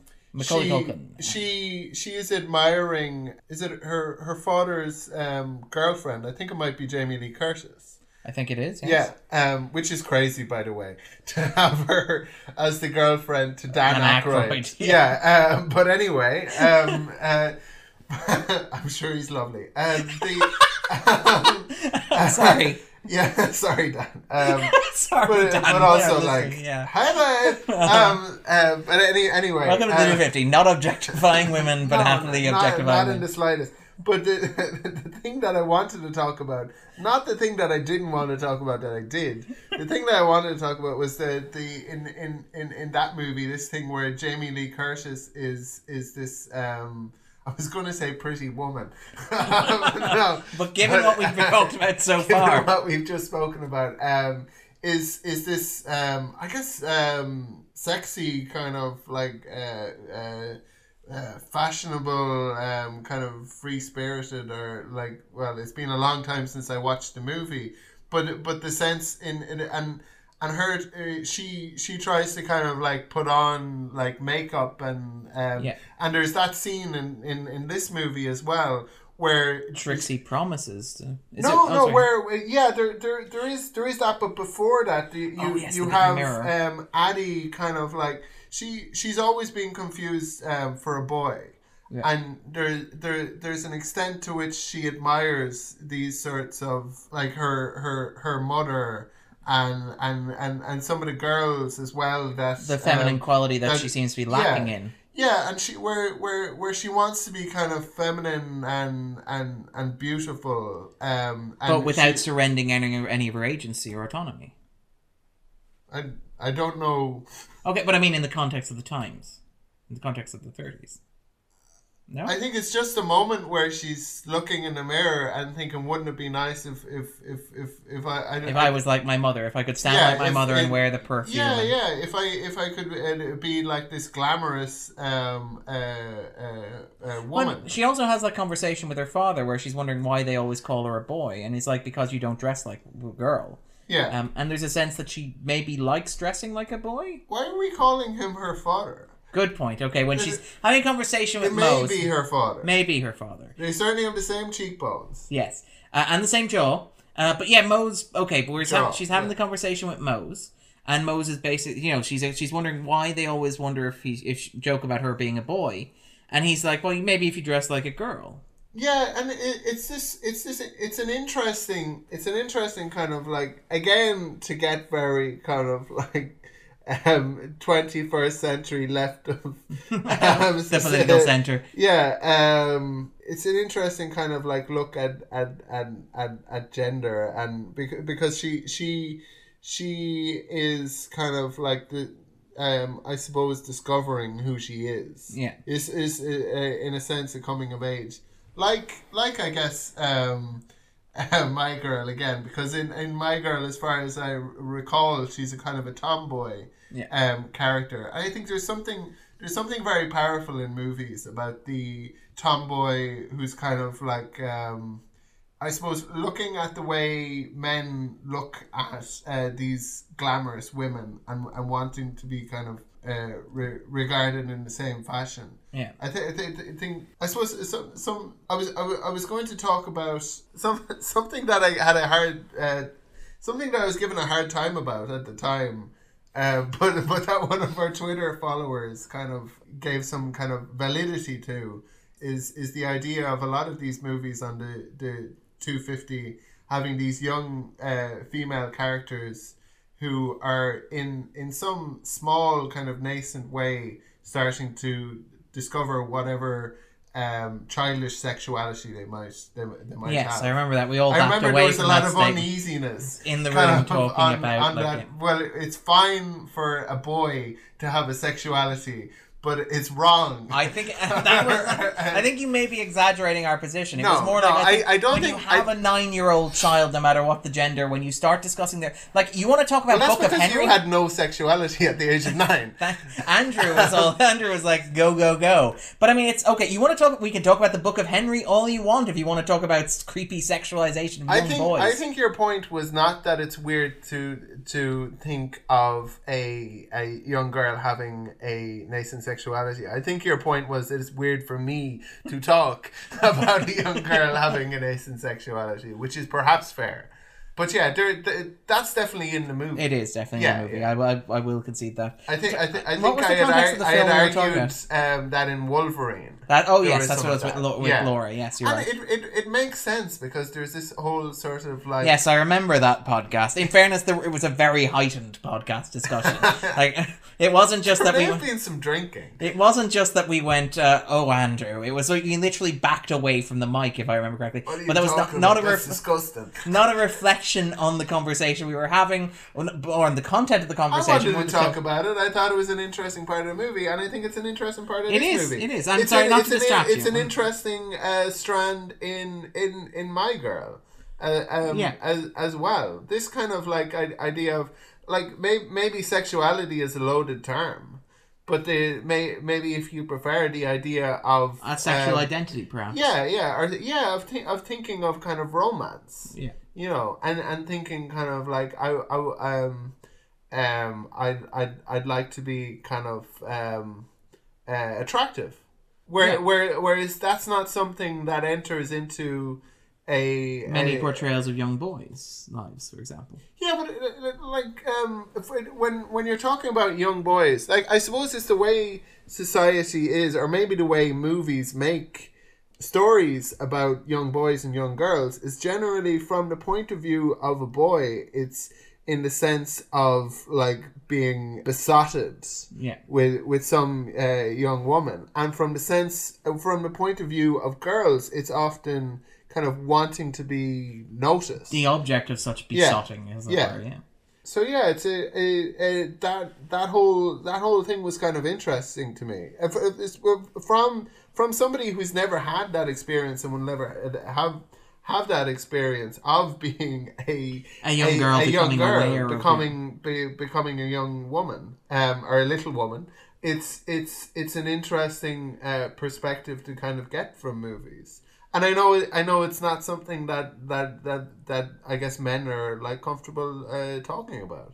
No, it's it's a very very fair point. I mean, I, I being honest, I'm reticent to talk about it because I don't have the expertise to talk about it. I think we should, and I think we we need to, and I think that we as a culture are very very uncomfortable with female I sexuality mean, in gender. it, it would be in general. It would be better if if there was a woman uh, here, if we'd here- known about the movie beforehand, we would have arranged to have a female panelist on. To be honest, Yeah. If we if if either of us had seen the movie before, we probably would have had a And, and by the way, it would probably require there to be more than one woman. Yeah. Be, because it, speak on behalf of wo- all women. yeah, exactly. We we we need like a uh, a congress of one hundred women. in order to get a Um, proper sense. yeah. But, but no, I, I- I think there is, is some validity in that argument, and that's that's very fair. Interestingly enough, I do think the idea of self image is very important as a place in the film, and you can see it in in Bogdanovich's repeated use of mirrors. Not only in sort of like clever, sort of like film schooly ways of here's a camera that appears to be looking directly at a mirror, but it's showing a character, which is like wonderful framing composition. But repeatedly, you have characters standing in front of mirrors, like inspecting their appearance. And I think you're right when it comes to Addie. It's a case of like trying to determine who she is and who she wants to be. And to what to what extent does the kind of way that she wants to be seen de, de, de, define who she's going to be? Yeah. And the the awkward attempts to to to, kind of play that along. play a woman. Yeah, like I mean, the moment where they're in the car and he has to open the window. Douse herself in perfume, which is something that I think yeah, probably young Even boys young men, and young yeah, women even young will, men can. will will will at some point fall victim to. Aftershave is a very powerful Yeah. tool. But yeah, and there is something in that as well. I mean, there's also you mentioned it. More the better.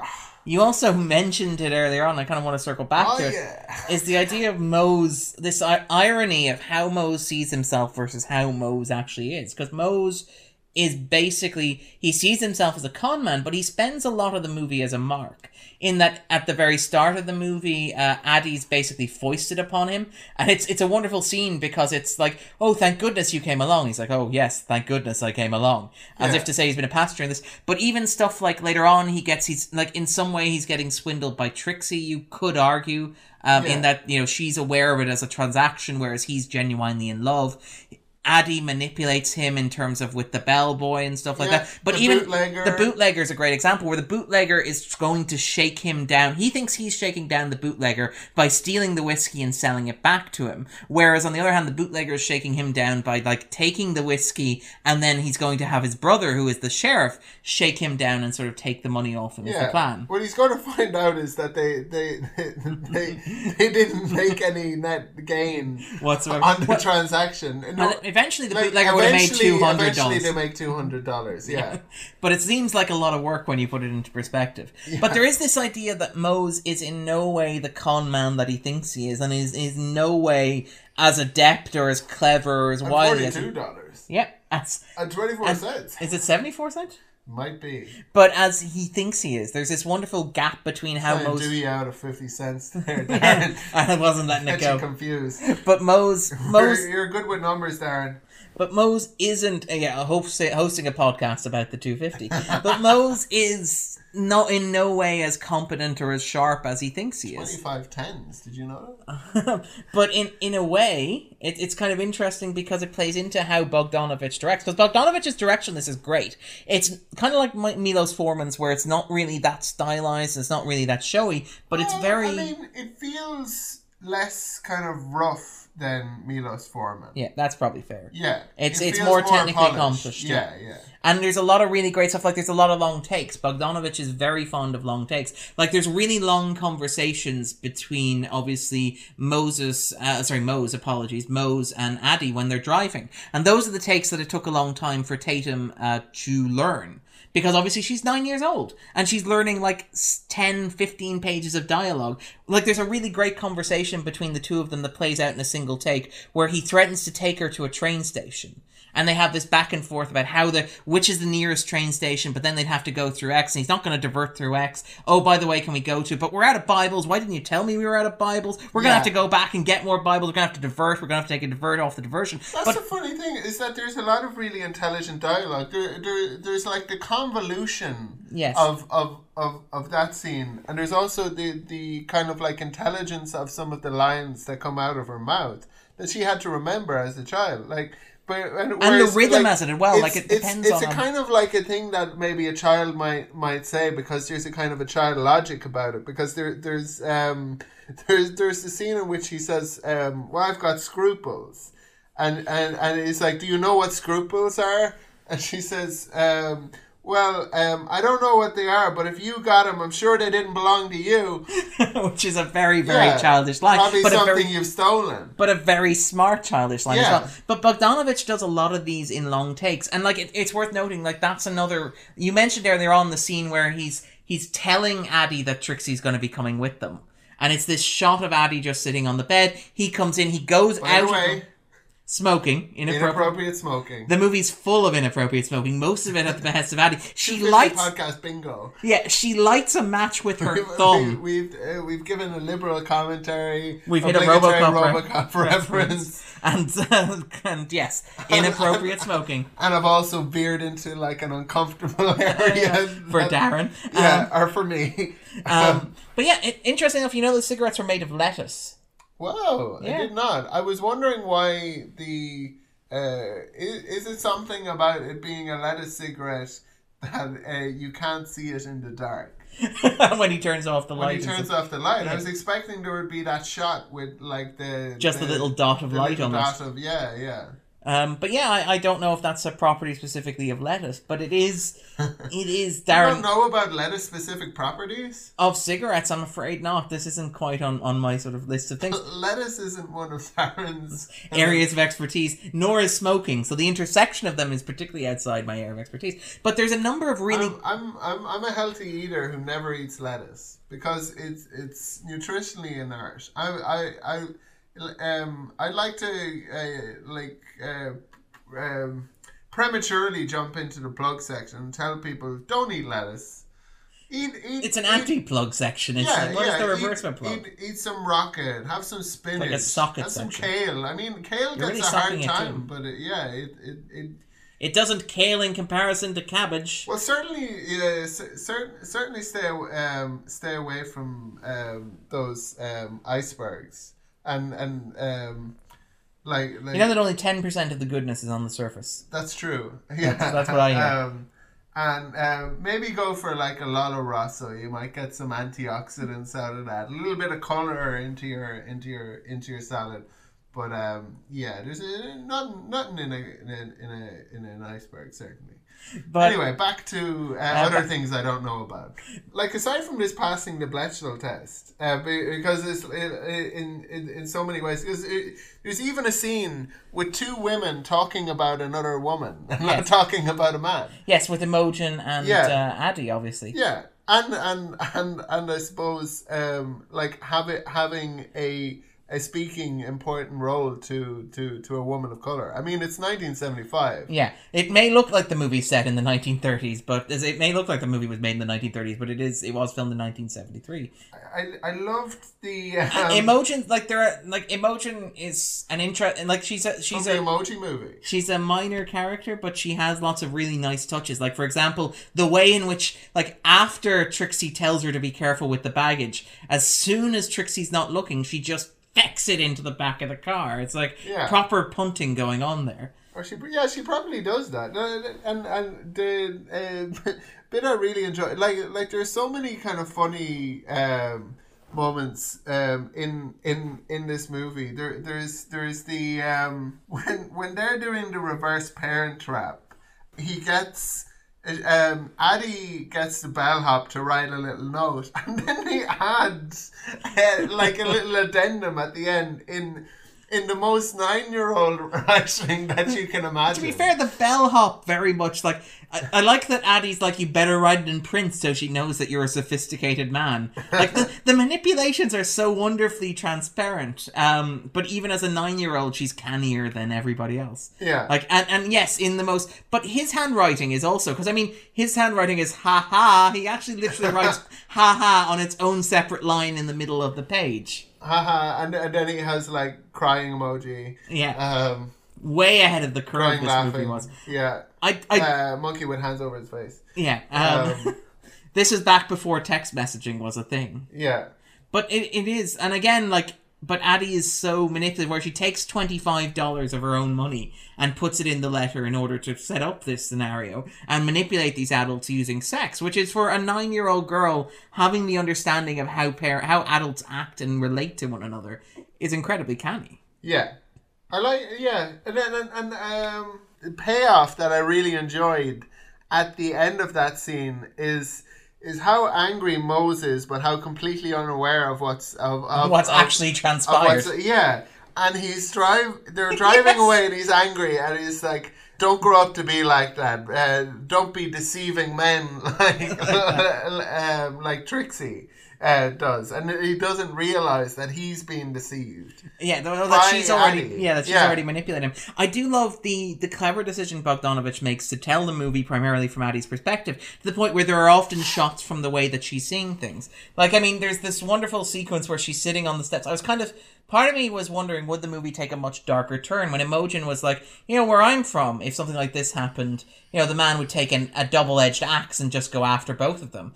And like after that, you know, sort of the next shot you see of Mose, Oh, it, would end like Easy Rider, and like, just like all the characters. Just, yeah, sorry. Um, no spoilers for Easy, Rider. But yeah, the next shot you see of Mose is him walking through the hotel corridor saying, We have to leave very quickly. And there's another moment later on where, like, when they take the bootlegger, you don't see the bootlegger deal. You just see him coming very quickly out of there, counting the money, saying, We have to go very quickly. You do see the bootlegger after that, but sort of in that space, there's like a You wonderful. don't see him getting beating up either. Yeah. There's a real kind of a tendency in movies to show these kinds of things that this movie demonstrates that you actually don't Yeah. um, need need need need to. Um, That almost having the gaps is more effective than filling them in. And it, Yeah, it, there's no question of What happened. Yeah, yeah, and or, or, or of the brutality of it, or of the um, there's a, there's a, a, because it's from Addie's perspective.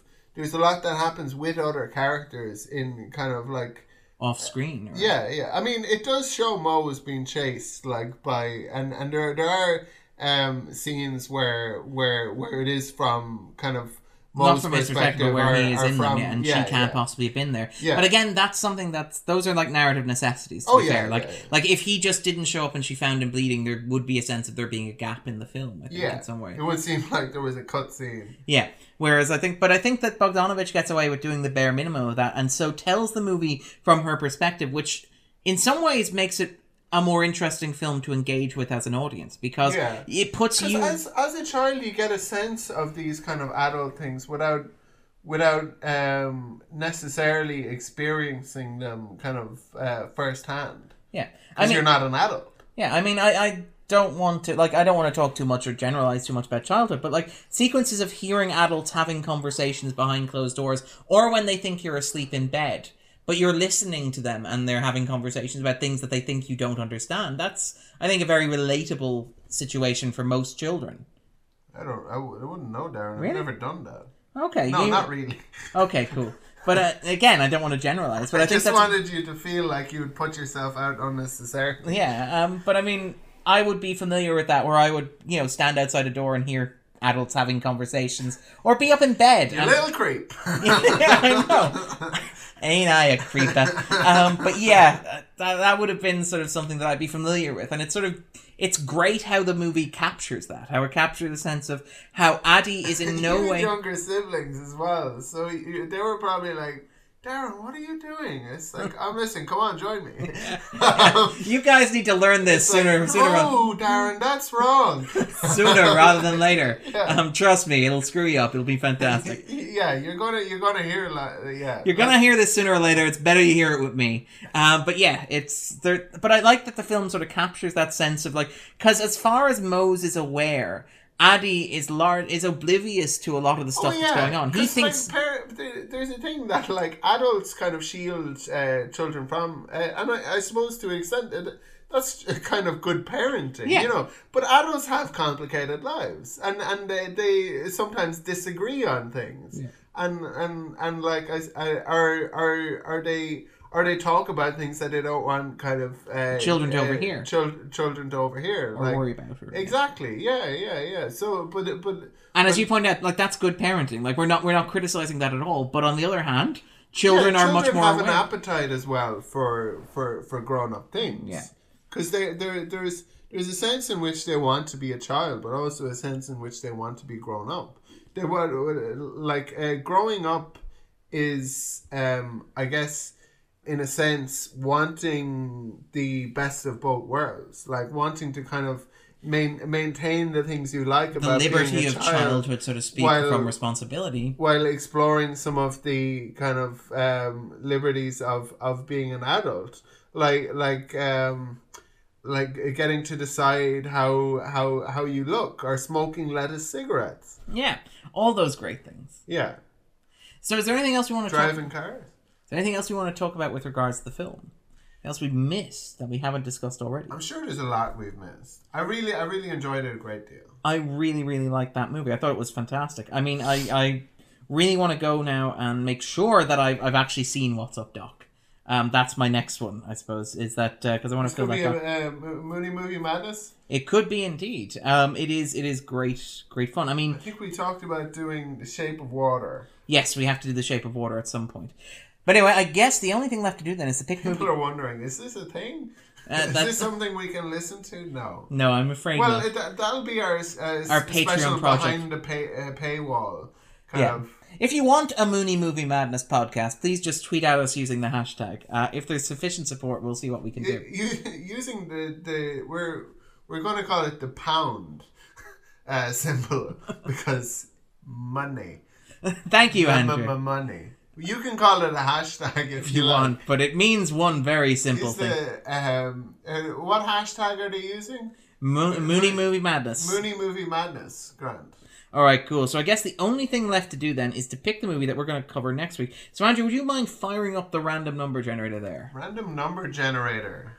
Uh, uh, Talk to it gently so that it picks a nice number for us. Are we including the the, the bottom uh, 100? No, we- I don't think so. I think so. We did the bottom 100 recently. enough. We have, we have re- re- recent, re- recent enough. Recent enough for everybody. yeah, certainly for us. I mean, that's another thing people can tweet us Yeah. about. why is Andrew taking so long to get the random number generator going? Not all of the green lights have, have filled up yet. And while you only need one green light to run the random number generator, I It's don't want it to overheat. Yeah. Some of the higher numbers you can sometimes have difficulty with. So random number generator, twist, twist, twist. Show us a movie on this list.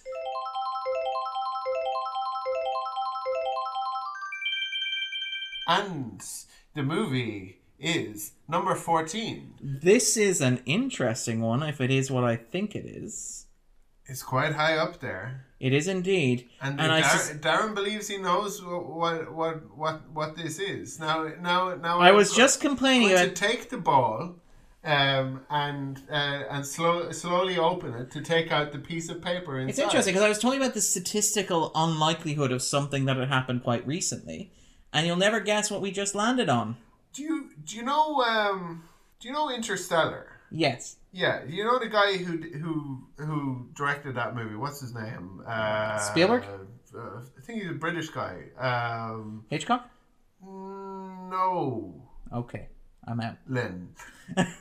Yes, so Nolan, we have landed on number 14, which is Inception, Nolan's second highest ranked A lot of movie on the people list. got excited because they thought it was Interstellar, or, or some people just like threw the phone on the ground because they thought it was Interstellar. It's Inception. Which is amazing. We we haven't landed on a Christopher Nolan movie in qu- since you know for quite a while before we land on Prestige, and then all of a sudden we land on two in the space of a handful of podcasts. This is quite impressive. So I'm really really looking forward to this. Let's take a look at the trailer We promise there's nothing weird going on with the random number generator. This this isn't part of a cross promotional campaign. with my book. More that was- about that later. Yeah. Um.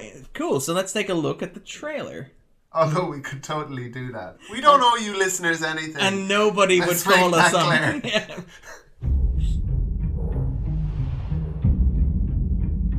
There's one thing you should know about me. I specialize in a very specific type of security subconscious security. You're talking about dreams.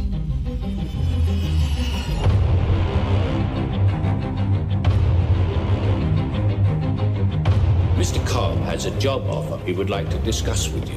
What kind of work placement?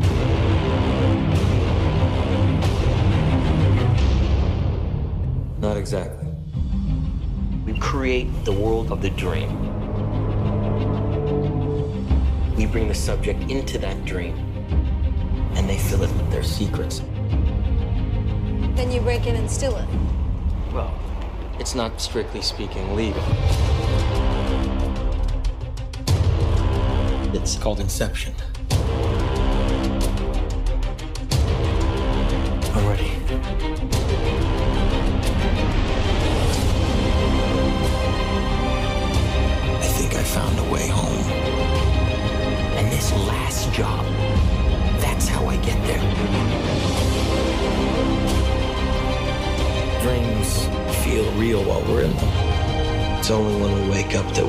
Something was actually strange.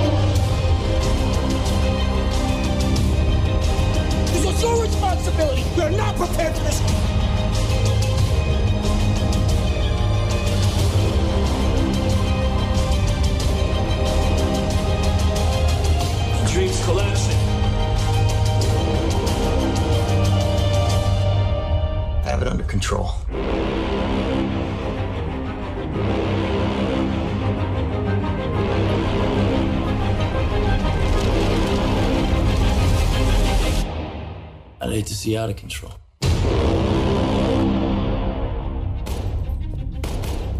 You mustn't be afraid to dream a little bigger, darling.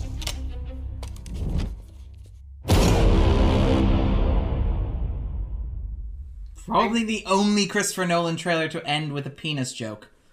It, wait a second. That that's a penis joke for you. I yeah, I guess it is. um, yeah. Um, okay. Mind in the gutter, Darren. I, Um, I, and and all of a sudden Andrew's like, I can see why Nolan and Darren sort of so much likes Nolan so much. It's like he delivers on all the goods, this is very subtle, kind of like Ryan Arch, sort of like, hey, this is a little penis joke.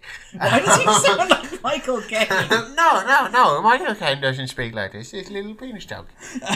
but thank you. Ta-da! Um, but yeah, so I, I It's a ta-ta.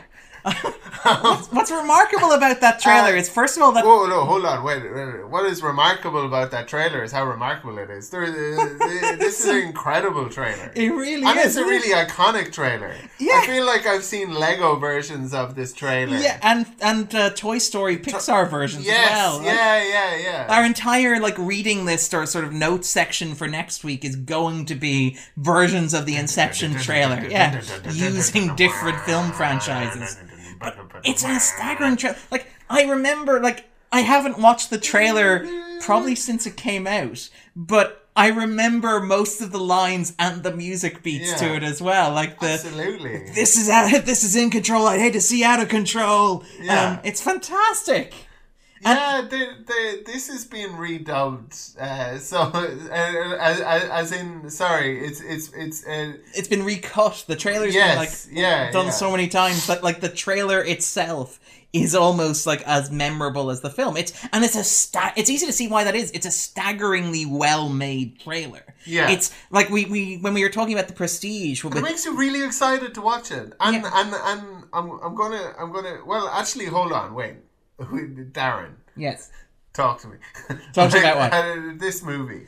I interesting I have an interesting relationship with this movie. I like this movie a bit less than most people. So if you're a being Nolan entirely- fan, Yeah.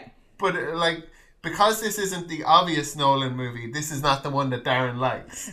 because this is not the obvious movie? Because this, y- y- sorry, Oh. be- because this is the obvious Oh, movie. yeah. This is not the one that Darren likes. Yeah, it's well, I- like, oh yes, sorry, yes, I like things that aren't obvious. Harsh. Harsh. No, I No, like it- it's like uh, I like it- I like- believe we've have we we, we have done Reservoir Dogs. Yes, we did Reservoir Dogs a while ago. We had that conversation about Quentin like- Tarantino. Well, I think that this isn't a nihilistic movie because that's the opposite of what people, People think it is. Thank you, Darren the Contrarian. I'm not. Well, I can't accuse anyone of being a contrarian. I, I, at, at, at least you're, you're, you're, you're consistent in my contrarian. Yeah, or, or, or at least perhaps doing it for the sake of being interesting. I do it for the sake of being a gadfly and annoying people. and sort of sparking a fire. Like I, I, lo- I love Inception a great deal. I love all of Nolan's films. In fact, obviously, this is arguably one of his big four films in terms of this Memento, The Prestige, and The Dark Knight are pretty much the defining Nolan films. If you were to do like a, a box set of the most important of his four films, they'd be in there. And I think that this is See, thi- this Dark Knight and like it, it's difficult. It's difficult to pick which which are the other ones. I don't know if if like I guess we've t- spoken well, you, you about weren't Prestige particularly fond of Prestige, yeah. Well, no, it's not that I wasn't particularly fond of it. It's just that it it, it, it didn't like um for me it's not on the same level as as as the likes of the Dark Knight or Inception.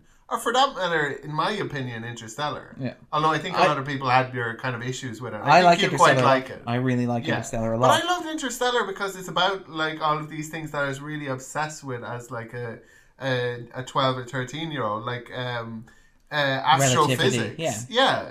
The, and, and and a lot of people, um, I think when we were talking about the Prestige, we had that kind of line from from from from Michael Caine. What is it about? Um, yes, yeah. engineers and scientists. Yeah, engineers, scientists, that sort of thing. They capture the public imagination.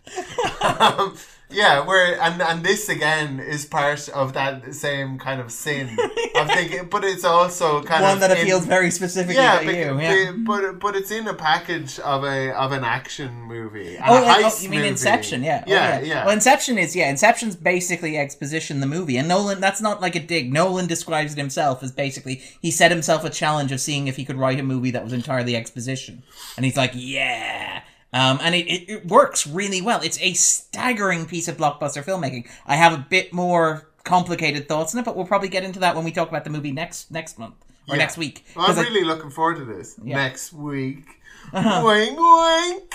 But anyway, um, so yeah. In the meantime, let's open up our This plug is the last episode of of the 250. 250 surprise. Um, we thought we'd drop it there. It'd be very predictable to end on number 250. Yeah. but yeah, so let's open the plug section here and, and go with Andrew. So if you want to share something that you've done, or you want to share something that uh, doing a very you special thing for the next episode. You won't be able to find it on iTunes or on Stitcher, only in your dreams. Um, we're we're plugging in. Yeah. It's a it's a new technology. It hasn't been invented yet. Yeah. So just fall asleep listening to this episode, and you will get the Inception episode would like downloaded to- directly I would to your like brain. To know about the like, I don't have much experience of. I do have some experience of um like uh podcast streams. Um, it has happened where where where You where I- episodes. Yeah, where where like not for this specific podcast, but like if if if the podcast is of a source that you're unfamiliar with it enough, because it um it, it it will it will create a sort of a um uh i- its own kind of version of it in in your dreamscape. So you can hear things and you're visualizing those things as you can hear them. So I, I listened to something about like an, a, a piece of art that was being presented to the president, and then they were they were moving on to different kind of news stories, and the, the, the but it, it became like one narrative. So yeah, yeah, yeah we recommend that you um, fall asleep listening to um, This episode, and then you get episode, Inception yeah. downloaded directly into your brain. Yeah, you're for some reason you're going to want to download next week's episode, and you won't know why, because you remember listening to this week's episode and being disappointed by it, being like, "Oh, there's no guests on this one." That's what I like about the podcast.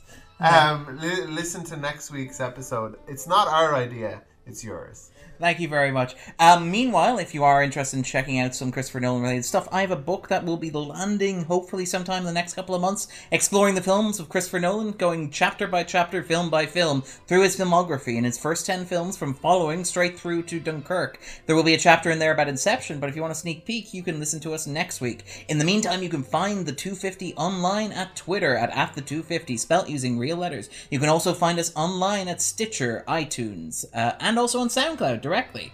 Um, if you like us, feel free to share our link, send it out. We should do just a promotional run of Nolan movies for your book. I'm- I know, like a lot of books these days get published on the um with and that like part of their promotional run is is is a series of podcasts. Like there's the When to Jump. Um, Yes, I remember that. yeah, the um, uh, Tribe of Mentors uh, by Tim Ferriss. He had his own podcast and then ran a uh, one that was like a promotional tie-in for his book. I think um, I think Malcolm Gladwell's revisionist history might be um, based on a book that's going to be published about like the kind of idea of memory and that sort of Ah. thing. So yeah, it's um, the, I'm I'm well. Darren, I'm sure your publishers have already I got in touch and sort of, but I'm sure that we will actually. We may do something special. We may even just do something like Following or Insomnia or the movies that aren't on the 250 related to them somehow. Yeah, yeah, we're We'll, we'll figure something out. We're very flexible. yeah, yeah, Um, my publishers own a controlling interest in this podcast. yeah. We're we're going to cheat you out of the structural integrity of Of the podcast. of, of, of the podcast by by, by Because Darren needs those Benjamins. baby. all about those Benjamins. But anyway, take it easy. We'll be back next week when we talk about Inception. Bye! Bye!